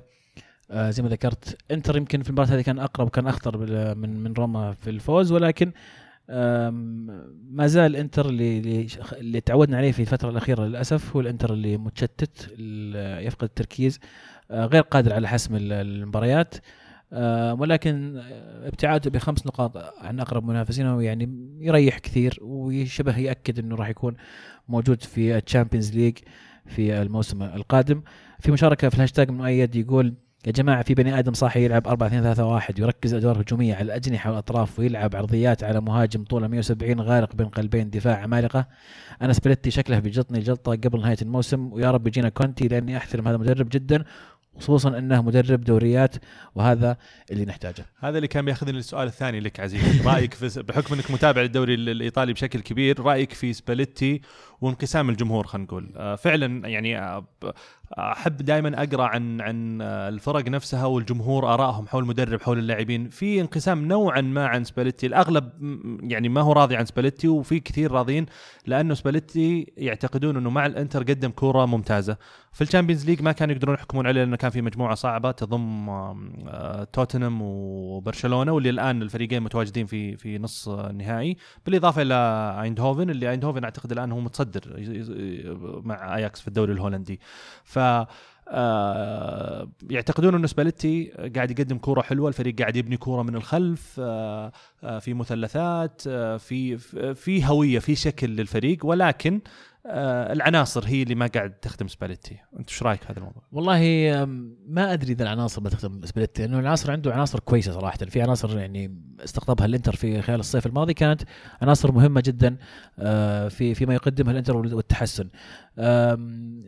عندك اولا يعني نقطة مهمة عن سباليتي. هذا المدرب آه نجح أو إذا تقدر تسميه نجاح في إنه يوصل أندية إلى مراحل متقدمة جدا في الدوري بدون ما فعلا ينافس على الدوري بشكل كبير جدا. يعني أيام روما آه وصل معهم إلى مراحل متقدمة نافس قليلا خلينا نقول أزعج الإنتر في ذيك الفترة ولكن ما ما كان فعلا يعني آه قريب من تحقيق الدوري خلينا نقول. آه أشعر إن سبيرتي فعلا نقل إنتر إلى مرحلة جيدة. الآن وصل فيه إلى مرحلة متقدمة. بإمكان الإدارة أنها تصبر عليه وتستمر معه وتؤمن فيه وتقول إنه لا إنه زي ما وصلنا إلى النقطة هذه ان ننافس على الرابع. الآن راح ينقلنا للنقطة اللي بعدها مع تعزيزات بسيطة جبناها للمدرب على حسب اختياره وبحيث إنه يصير ينافس على الدوري أو المركز الثاني أو بإمكان الإدارة أنها تغامر. وتقول لا المدرب هذا شكرا يعطيك العافية. أنا أعتقد إني وصلت معك إلى أقصى المراحل اللي أقدر أوصلها. وصلت للنقطة هذه وما عاد أقدر ما عاد تقدر توصلني أبعد منها. حان الوقت لمدرب آخر أنا راح أغامر معه بحيث انه ينقلني من النقطة اللي وصلت لي إياها إلى النقطة اللي بعدها. واللي هو واللي هو قد يكون أنطونيو كونتي. فاعتقد الموضوع يعني آه، يعتمد على تقبل الاداره لأخذ المخاطر وأيضا وجود مدرب كفؤ ويعني عنده خبرة زي ما ذكر مؤيد آه، كونتي أتوقع راح يكون خيار رائع ولكن ممكن يكون في منافسة كبيرة عليه في الصيف بالذات إذا أليجري ما راح يكمل. قد يكون كونتي هو البديل آه ممكن عودة آه، كونتي اسم كونتي مطروح في ال في, ال طبعا أكيد راح يطرح. لأنه مدرب إيطالي سبق درب اليوفي وما عنده وظيفة وقال راح أعلن في الصيف أنا وين بروح. فيعني قد يكون في وجهة. ميلان أيضا قد يكون وجهة لكونتي الآن يعني المدرب مطلوب من من تقريبا كل كل الأندية في إيطاليا حتى يمكن روما حتى نصل إلى روما يعني ما استبعد. على طاري ميلان ننتقل إلى الجانب الآخر من مدينة ميلانو. آه، ميلان يتعادل واحد واحد مع بارما في آه، أرض بارما عزيز. تفريط في النقاط في وقت ما يسمح انك تفرط بالنقاط ابدا. يعني بالذات أمام بارما يعني توقعت إنه ما راح يكون بارما بهذا المنافس بهذا بارما أعتقد خسر آه، آخر يمكن ثلاثة أو أربع مباريات كانت نتائجه فيها سلبية ف فعلا. ومتقدم كان كان ميلان متقدم 1-0 وجاء الهدف من كرة ثابتة التعادل. إيه بالذات مباريات آخر الموسم. يعني بارما ما أعتقد إنه لا ينافس له قريب من الهبوط ولا ينافس على مركز. يعني ما فريق ما عنده أي هدف طموح ولا شيء خلاص يبي يخلص الموسم بيروحون اجازه اللعيبة. ف لما تلعب قدام فريق ما عنده طموح المفروض إنك تخلص الموضوع من بدري لأن حتى ما راح يكون عندهم رغبه يرجعون في المباراة. آه كونك ما أدري أنا يعني ال- ال- المشاكل اللي يعاني منها الميلان وعدم استطاعته أنه إضافة الهدف الثاني والثالث وإنهاء المباريات. شفناها في أكثر من مرة بالنسبة للميلان في مباريات سابقة إنه يتقدم ثم يفقد ال- ال- الصدارة بعد أو التقدم بعد مرور بعض الوقت. آه لذلك تفريط وقت سيء سيء جدا جدا. الميلان الآن يعني صح ما زال في المركز الرابع آه ولكن فارق النقاط إذا ما كنت غلطان ما هو متساوي الظاهر مع الآن مع أتلانتا بعد مم. يحقق الانتصار على نابولي مساء اليوم. وبفارق نقطة عن عن روما ونقطتين عن آه صعبها على نفسه يعني من من الراب من الثامن إلى الرابع في الدوري الإيطالي فرق أربع نقاط. فيعني ممكن آه، وباقي خمس جولات. فممكن أي شيء يصير في في الجولات الجاية. ف وهذا شيء إيجابي لو تلاحظ في الثلاث آه، دوريات آه. التنافس على المستوى الرابع مع يعني قرب انتهاء الموسم جدا عالي. صح. يعني آم، ولكن كل هذا لا عزاء طبعا أنا بالنسبة لي لاتسيو اللي أنهزم من كيفو في متذيل الترتيب كيفو صحيح؟ كيف خلاص هابط يعني هابط، إيه, إيه. إيه ف برضه في نفس المشكلة فريق ما عنده أي طموح هابط خلاص خلص. خلص الموضوع تلعب في أرضك إذا غلطان مع إني معجب بسيميوني إنزاجي والله. يا آه، غريب غريب. خسارة خسارة غريبة جدا جدا من لاتسيو. للأمانة ما حصلت لي فرصة إني أشوف التفاصيل هذه المباراة ولكن استغربت النتيجه بالذات إنها من متذيل الترتيب وفي ظل إن لاتسيو يقدم مستويات يعني صحيح. جيدة الفترة الماضية. وأيضا عنده الطموح إنه يكون آه، في المركز الرابع. الآن هو في المركز الثامن ب 52 نقطة يفارق أربع نقاط عن المركز الرابع إي سي ميلان. الأسبوع القادم أتوقع فيه مباراة كبيرة جدا. إذا ما كنت غلطان في الأسبوع القادم أسبوع الديربي طيب عطنا توقعاتك. لا مو بس والرابع. ديربي ما في ديربي آه في عفوا في ديربي طبعا ديربي إيطاليا انتر يوفي ولكن يعني اهم. أهم للإنتر يمكن ال- المباراة هذه. عطنا توقعاتك الثالث والرابع عزيز الدوري أوه. الإيطالي. صعبة. لا الثالث أتوقع الإنتر. خلاص، إيه. مخلص الموضوع. الرابع آه، أعتقد يعني أتلانتا الآن دخل في المنافسة بشكل عنيف جدا بعد الفوز على نابولي اليوم. انتهت طبعا 2 1 2 1 صح. انتهت قبل شوي والله صعبة جدا صعبة جدا يبي لي أرجع ل يمكن تعتمد على المباريات الجاية. للفرق اي يعني آه، أتو- اللي اللي اللي أذكره إنه ميلان مباريات الجاية يمكن أسهل نوعا ما من؟ الفرق الثانية لأنه أتلانتا يمكن باقي له باقي له اليوفي يمكن أتوقع ولا خلاص خلص من اليوفي أنا اليوم مش شايف المباراة بس إني إي لا آه، أعتقد لها. أعتقد إنه ميلان يمكن أسهل يمكن أقوى فريق بيقابله في ال- المباريات الأخيرة فيورنتينا هذا يمكن بالنسبة للميلان آه، لكن يعني ما راح أتوقع تطلع بين يعني أتلانتا صراحة أتلانتا فريق آه، محترم. يعني سواها قبل فترة الموسم الماضي فيعني ما أستبعد يكررونها صراحة. إي جدا جدا يعني ف طيب هذه المباريات اللي, اللي باقية. الإنتر باقي له يوفي آه أودينيزي كييفو نابولي إمبولي. يعني يفوز أتوقع مباريتين منها يحسم الإنتر. تقريبا يعني بعيد عن. يعني ممكن أقرب الأندية الثالث مخلصين منها. ميلان عنده تورينو بولونيا فيورنتينا. فروزينوني سبال. تورينو وفيورنتينا يمكن هذه أصعب مباريتين. أي بولونيا مقدور عليها. فروزينوني سبال المفروض إنها في الجيب. صحيح. فميلان حظوظه ممتازة يعني. آه روما عنده كالياري جنوا يوفي ساسولو بارما ما هي سهلة. صعبة. فيها فيها بالذات آه بالذات جنوا يوفي ساسولو. طبعا يوفي حاسم اللقب فقد يكون يلعب بالصف أي. الثاني ولكن ما في. أكيد. أتلانتا بقيادة زاباتا المبدع. عندهم أودينيزي لاتسيو جنوا يوفي ساسولو. يا ساتر. برضه ما هي بسهلة. اي يعني بالترتيب على حسب المباريات. لسه ما. خلصنا فيه. آه okay. في تورينو. من باقي. أوه تورينو, تورينو صح عندهم تورينو باقي تورينو ولاتسيو. صح. صحيح صحيح. ميلان يوفي ساسولو امبولي لاتسيو أنا من عندي تورينو هذا ما أي. ما لهم علاقة بالموضوع استبعدهم. إيه. لاتسيو باقي لهم سامبدوريا أتلانتا هذه راح تكون منافسة مباشرة بين الاثنين إيه كالياري بولونيا وتورينو والله جدول لاتسيو ما هو سهل يبدو لي ميلان آه، يمكن أسهل جدول بين بين المجموعات هي ميلان وبعد روما بشكل إيه. آه، أقل صحيح طيب. جميل آم، ديربي ايطاليا الأسبوع القادم. أتمنى يكون يعني ديربي ممتع. وكل التوفيق لليوفي طبعا. ننتقل إلى فقره حول العالم.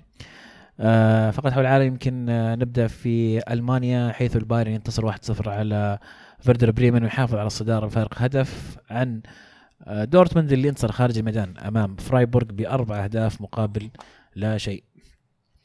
لا جديد يذكر. ولا تنافس. آه، على قولتهم على أشده سعيدين إنه في تنافس أي إلى والله. الحين ما خلص بالعكس آه يعني آه بين ميونخ آه يعني في أهم فترة في الموسم آه تعافى بدأ يرجع على مستواه تدريجيا آه استعادوا بعض اللاعبين من بعد الإصابة آم، أعتقد برضو إنه آه، صعبة بين بين الفريقين ولكن جزئيات بسيطة يمكن اللي آه، تحسم آه، مع إني أشوف إنه خبرة ميونخ في هذه المواقف يمكن إنها تخليه أقرب. باقي أربع مباريات. وما زال يعني ال- الدوري في الملعب صحيح. يعني أتوقع ان تكون إن شاء الله نهاية جميلة ل- للدوري ال- ألماني. الالماني في فرنسا PSG يحسم اللقب أخيرا بعد التعثر في ثلاث مباريات سابقة كان يقدر يحسم اللقب فيها وأخيرا يحقق اللقب للمرة الثامنة في تاريخه. رقم يعني جيد PSG خلف مارسيليا تسعة تسعة دوريات وسانت سانت إتيان عشرة. فمبروك لمحبي PSG مبروك شخصيا لجان لويجي بوفون طبعا. مبروك لمحبي نيمار ومبابي مبابي مبابي مبابي. هاتريك مبابي. و30 هدف يحطم أرقام قياسية. أنا كان ودي يكون معنا المهند لأنه يعطينا أرقام كاملة وال- وال- والتفاصيل هذه لكنه يعني قرب من آه، بابن أرقام. بابن واصغر لاعب الظاهر يجيب آه، شيء هاتريكات. زبد اللا- الولد قاعد يكسر الدنيا. في هذا العمر عمره 16 سنة واللاعب إحنا نتكلم عنه من سنين كأن اللاعب له يعني كم سنة يلعب كأن له خمس سنين يلعب وهو توه. ففعلا موهبة كبيره كبيرة جدا أنا ما. أعتقد انه حاليا يقارن في أي موهبة في العالم أتفق يعني. معك 100% يعني أنا لل- ظلم ظلم اللي قارنه في والله لأني قريت آه، مرة آه، شخص كاتب ما أذكر مين بالضبط أعتقد إنه شخص يعني من أحد ال- ال- الناس المحللين أو المعروفين على مستوى التحليل في ال- في في, في تويتر. يقارن موهبة مبابي في مارس آه، مارسيال. اي شفت مرت علي ذي وسويت صحيح اني ما شفتها سويت نفسي ما شفتها وكملت. آه يعني أعتقد إنه الحين جمهور مانشستر لو يسمعون أو أو أعتقد انه جمهور مانشستر الحين لو يسمعون هذه ال ال ال أو يسمعون هذا الكلام أو يقرون التغريدة اللي صارت أو الكلام اللي طلع قبل لأنهم شانين حملة كبيرة على مارسيال ال- ال- ال- المباراة اللي راحت وليس تقليلا من مارسيال ابدا بالعكس مارسيال آه، ولا تنبأنا له ولا راشفورد ولا فينيسيوس. ولا أي موهبة ولا ديمبلي ولا أي أحد كل مواهب جميلة لكن إمبابي. خارج خارج السرب فعلاً. إي والله. يعني أنا بالنسبة لي واضح يعني صحيح مبروك آه، باريس سان جيرمان. جمهور باريس سان جيرمان. أعتقد أن التركيز الموسم الجاي بشكل أكبر بيصير على ال Champions League. لازم ما بقي شيء يعني. بدي أتكلم بس عن أيضا الدوري الهولندي في قرار يعني خلينا نقول غريب شوي من ال- الاتحاد الهولندي. تقرر تأجيل الجولة القادمة من الدوري الهولندي لتسبق مباراة نصف النهائي. عشان اياكس يلعبون وهم مرتاحين في ال Champions League يعني تأجيل الجولة كاملة طبعا وليس تأجيل فقط. مباراة اياكس.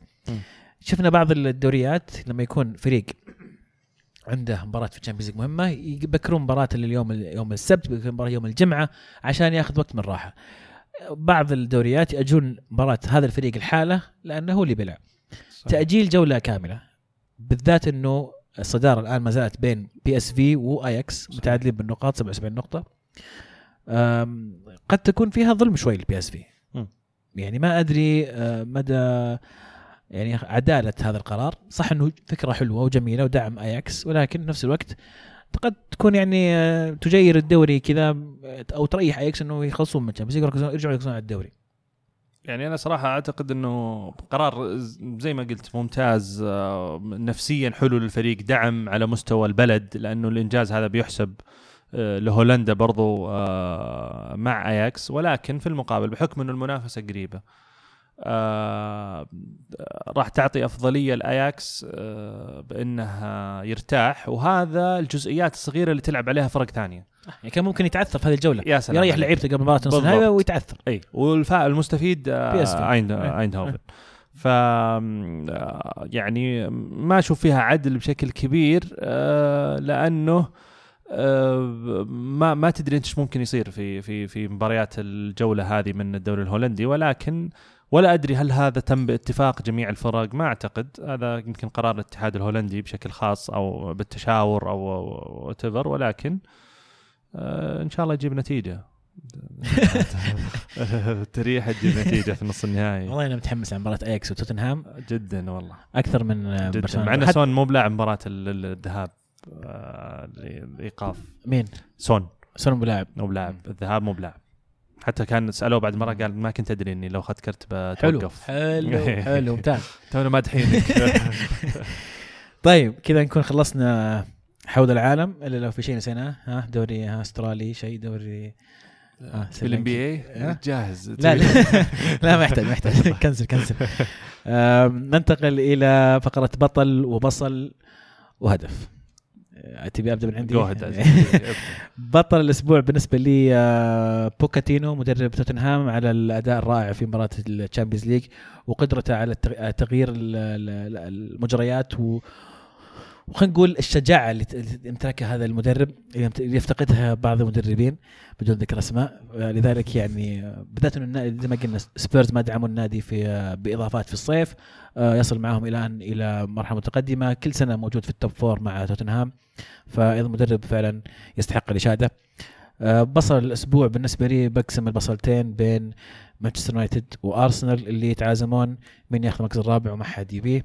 فإن شاء الله ياخذها توتنهام وتشيلسي وخليكم قاعدين أنتم تتفرجون على بعض. ونطقطق السنة الجاية مع علم وعبد الله في ال Europa League ونسولف عن ال Europa League كل حلقة إن شاء الله. لا تصدقون أمزح.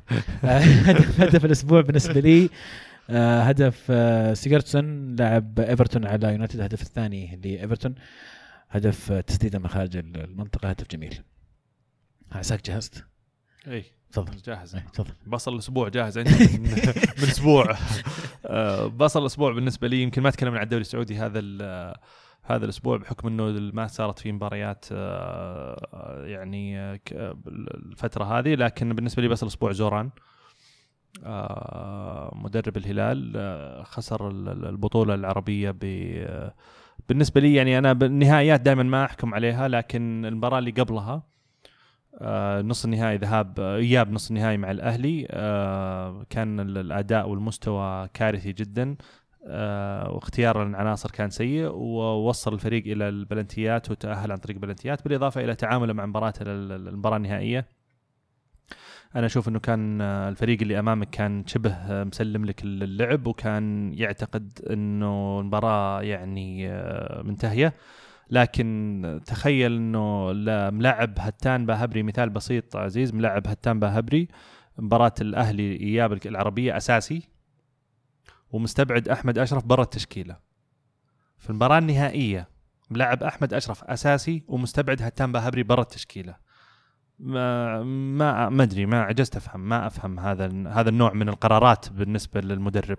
آه إنك أنت تلعبه أساسي وتذا وبعدين فجأة تلعبه برا التشكيله حتى مو باحتياط ممكن تستفيد منه. يعني هتان باهبري بغض النظر عن إنك أنت يعني مستواه ممتاز جيد لكن لاعب عنده خبرة وفي النهائيات ممكن تستفيد منه في أي وقت. بالمقابل أحمد أشرف مسكين لاعب صغير ما لعبته طول الموسم حتى في مباريات الدوري اللي محسومة فجأة تضغطه وتلعبه في المباراه النهائيه فكانت علامة استفهام وطيرت عليه خلينا نقول بجزء كبير آه، البطولة. آه، بطل الأسبوع بالنسبة لي يعني آه، ومن غيرهم. ودي ودي ينفع يتق... البطل ينفع يتقسم؟ شوف اليوم أنا أنا وياك قل الحين بعدين برجع أنا أعيد بطل وبصل وهدف من جديد أوكي. ونقعد نضيع وقت. بطل الأسبوع اياكس بلا منازع. اياكس ومدرب اياكس أبهروا العالم. أعتقد كل العالم كانوا يتكلمون عليهم. وأثبتوا فعلا إنه عمل آه، بناء الفريق اللي يتم خلال موسمين ثلاثة ما هو كلام بس على الورق ولا كلام في الهواء.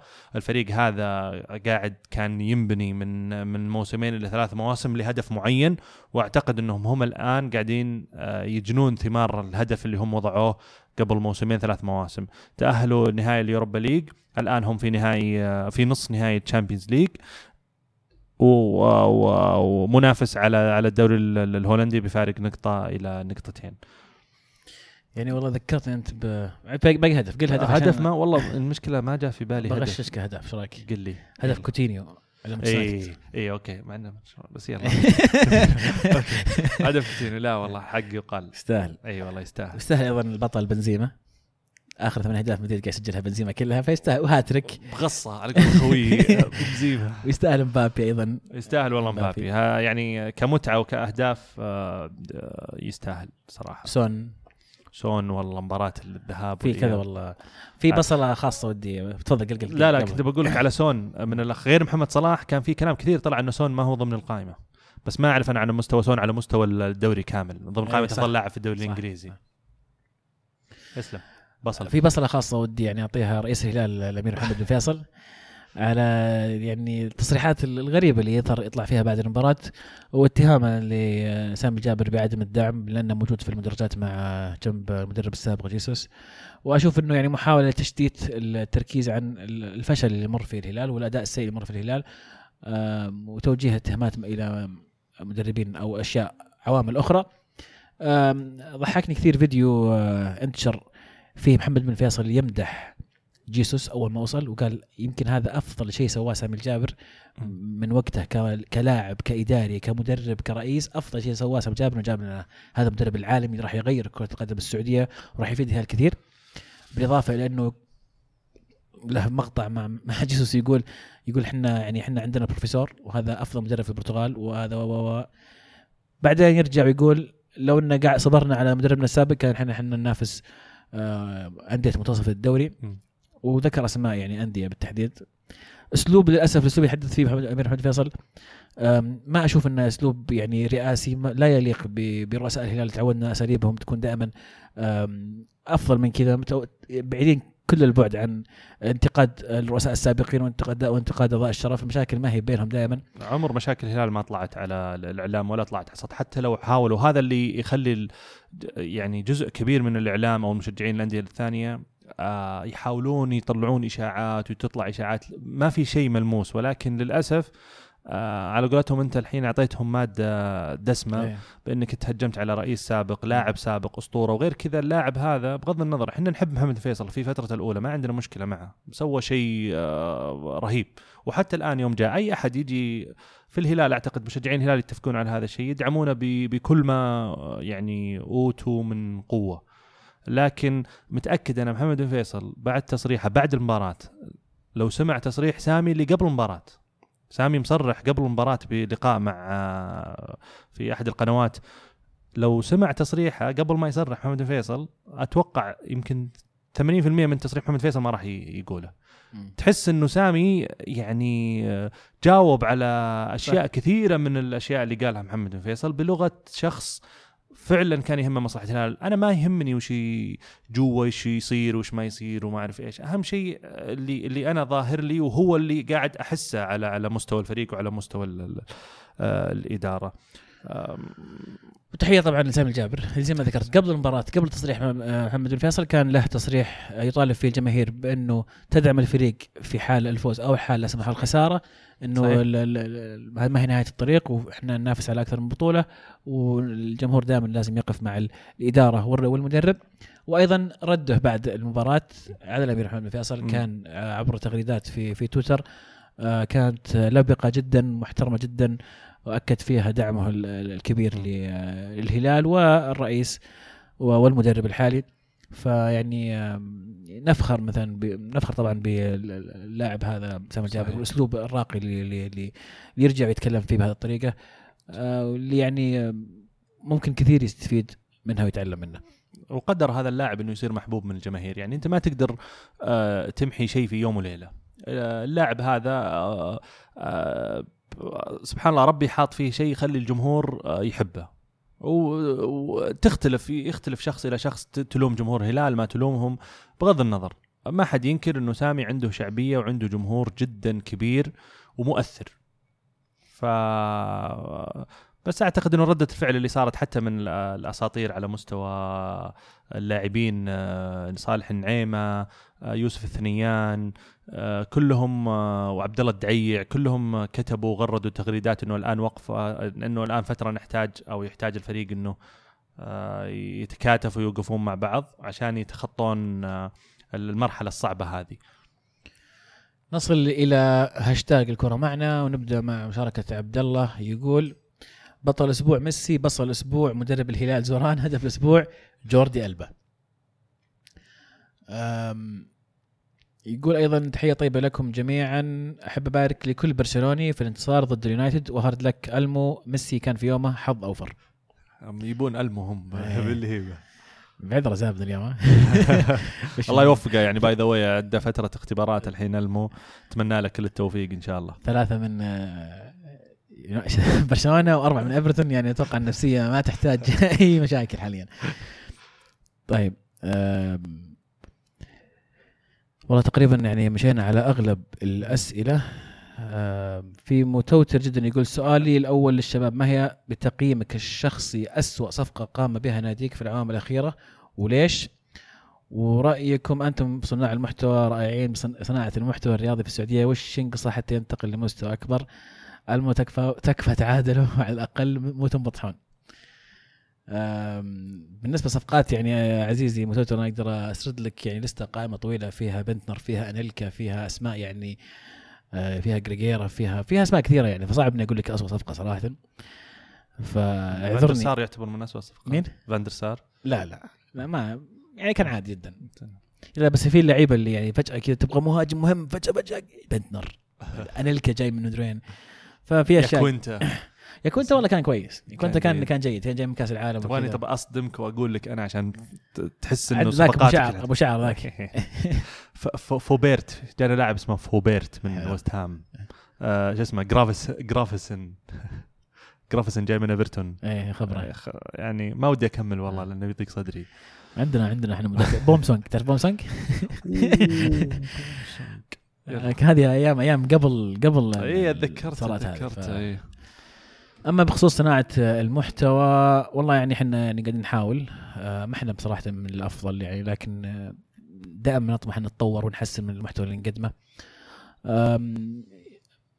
ينقص الانتقال لمستوى أكبر يمكن الموضوع قد يطول فيه. إحنا من ناحيتنا الشخصية ينقصنا شيء وبشكل عام الصورة الكبرى ينقصها أشياء أخرى. ما أتوقع إنه يعني يكفي الوقت الآن إن نتعمق في الموضوع هذا لكن إن شاء الله تشوف يا عزيزي متوتر تحسن وتطور من من عندنا على المستوى الشخصي وأيضا على المستوى ال- المحتوى بشكل عام في في العالم العربي أو في السعودية بالتحديد. أبو ديالا يقول في جهل كبير في قانون لمس اليد عن الأغلبية أو عند الأغلبية ما في حاجة اسمها متعمدة أو غير متعمدة. القانون حركة اليد تجاه الكرة وليس الكرة تجاه اليد. المسافة بين الخصم والكرة يعني كانت تسديده مفاجئة. موضع اليد لا يعني بالضرورة وجود خطأ. أغلب الحكام إذا المسافة قصيرة ما يحسب بلنتي.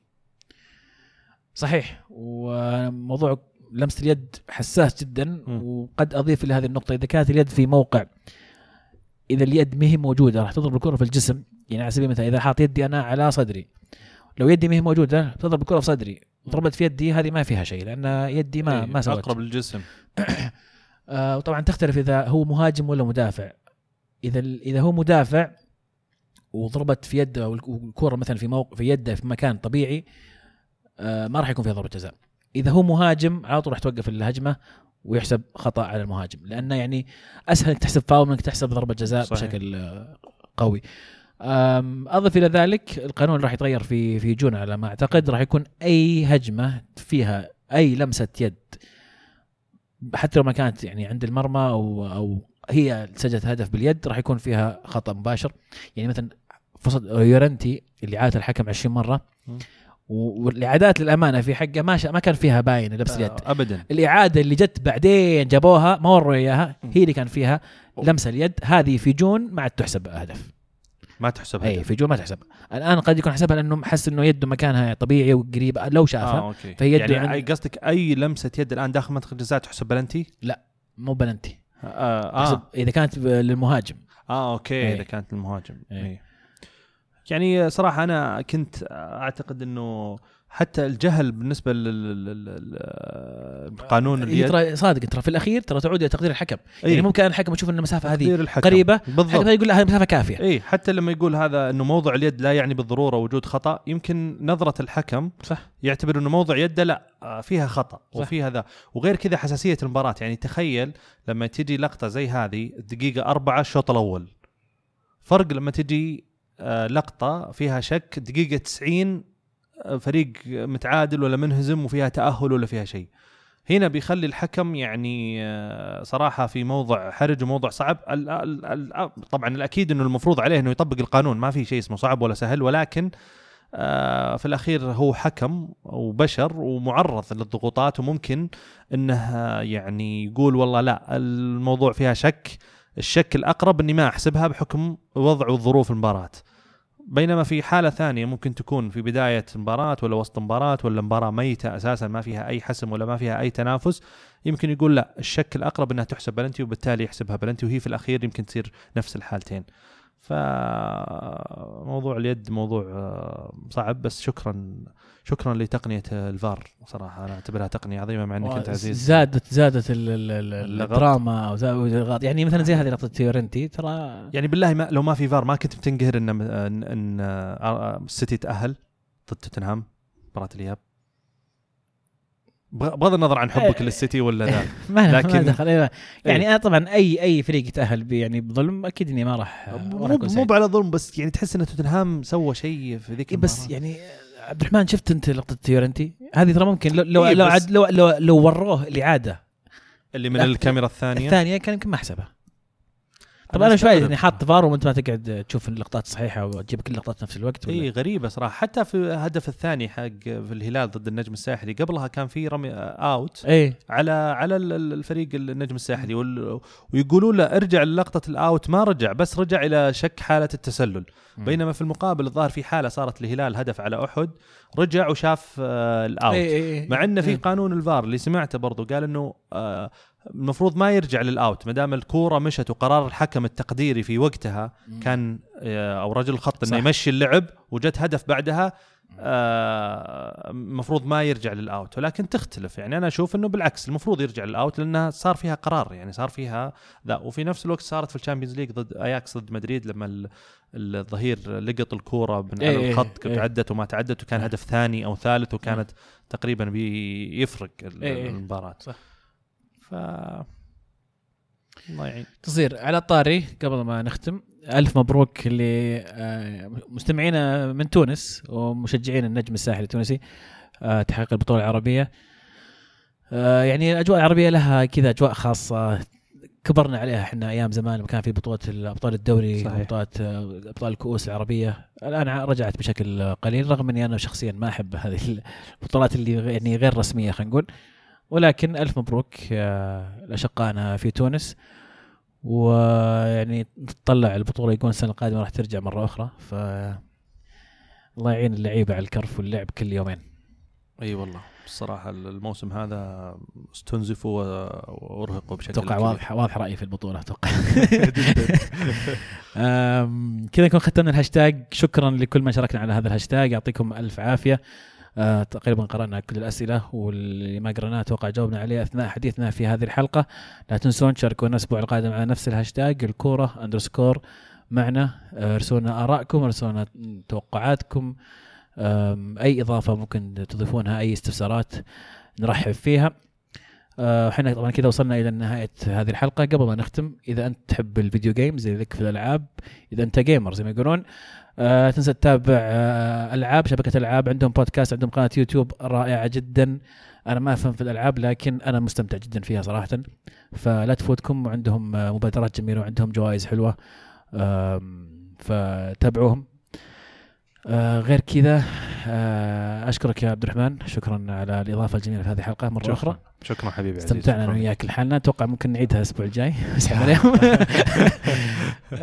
شكرا لكم مستمعينا. شكرا لكل من شاركنا آه كانت الكره معنا والحين الكره معكم. تمام.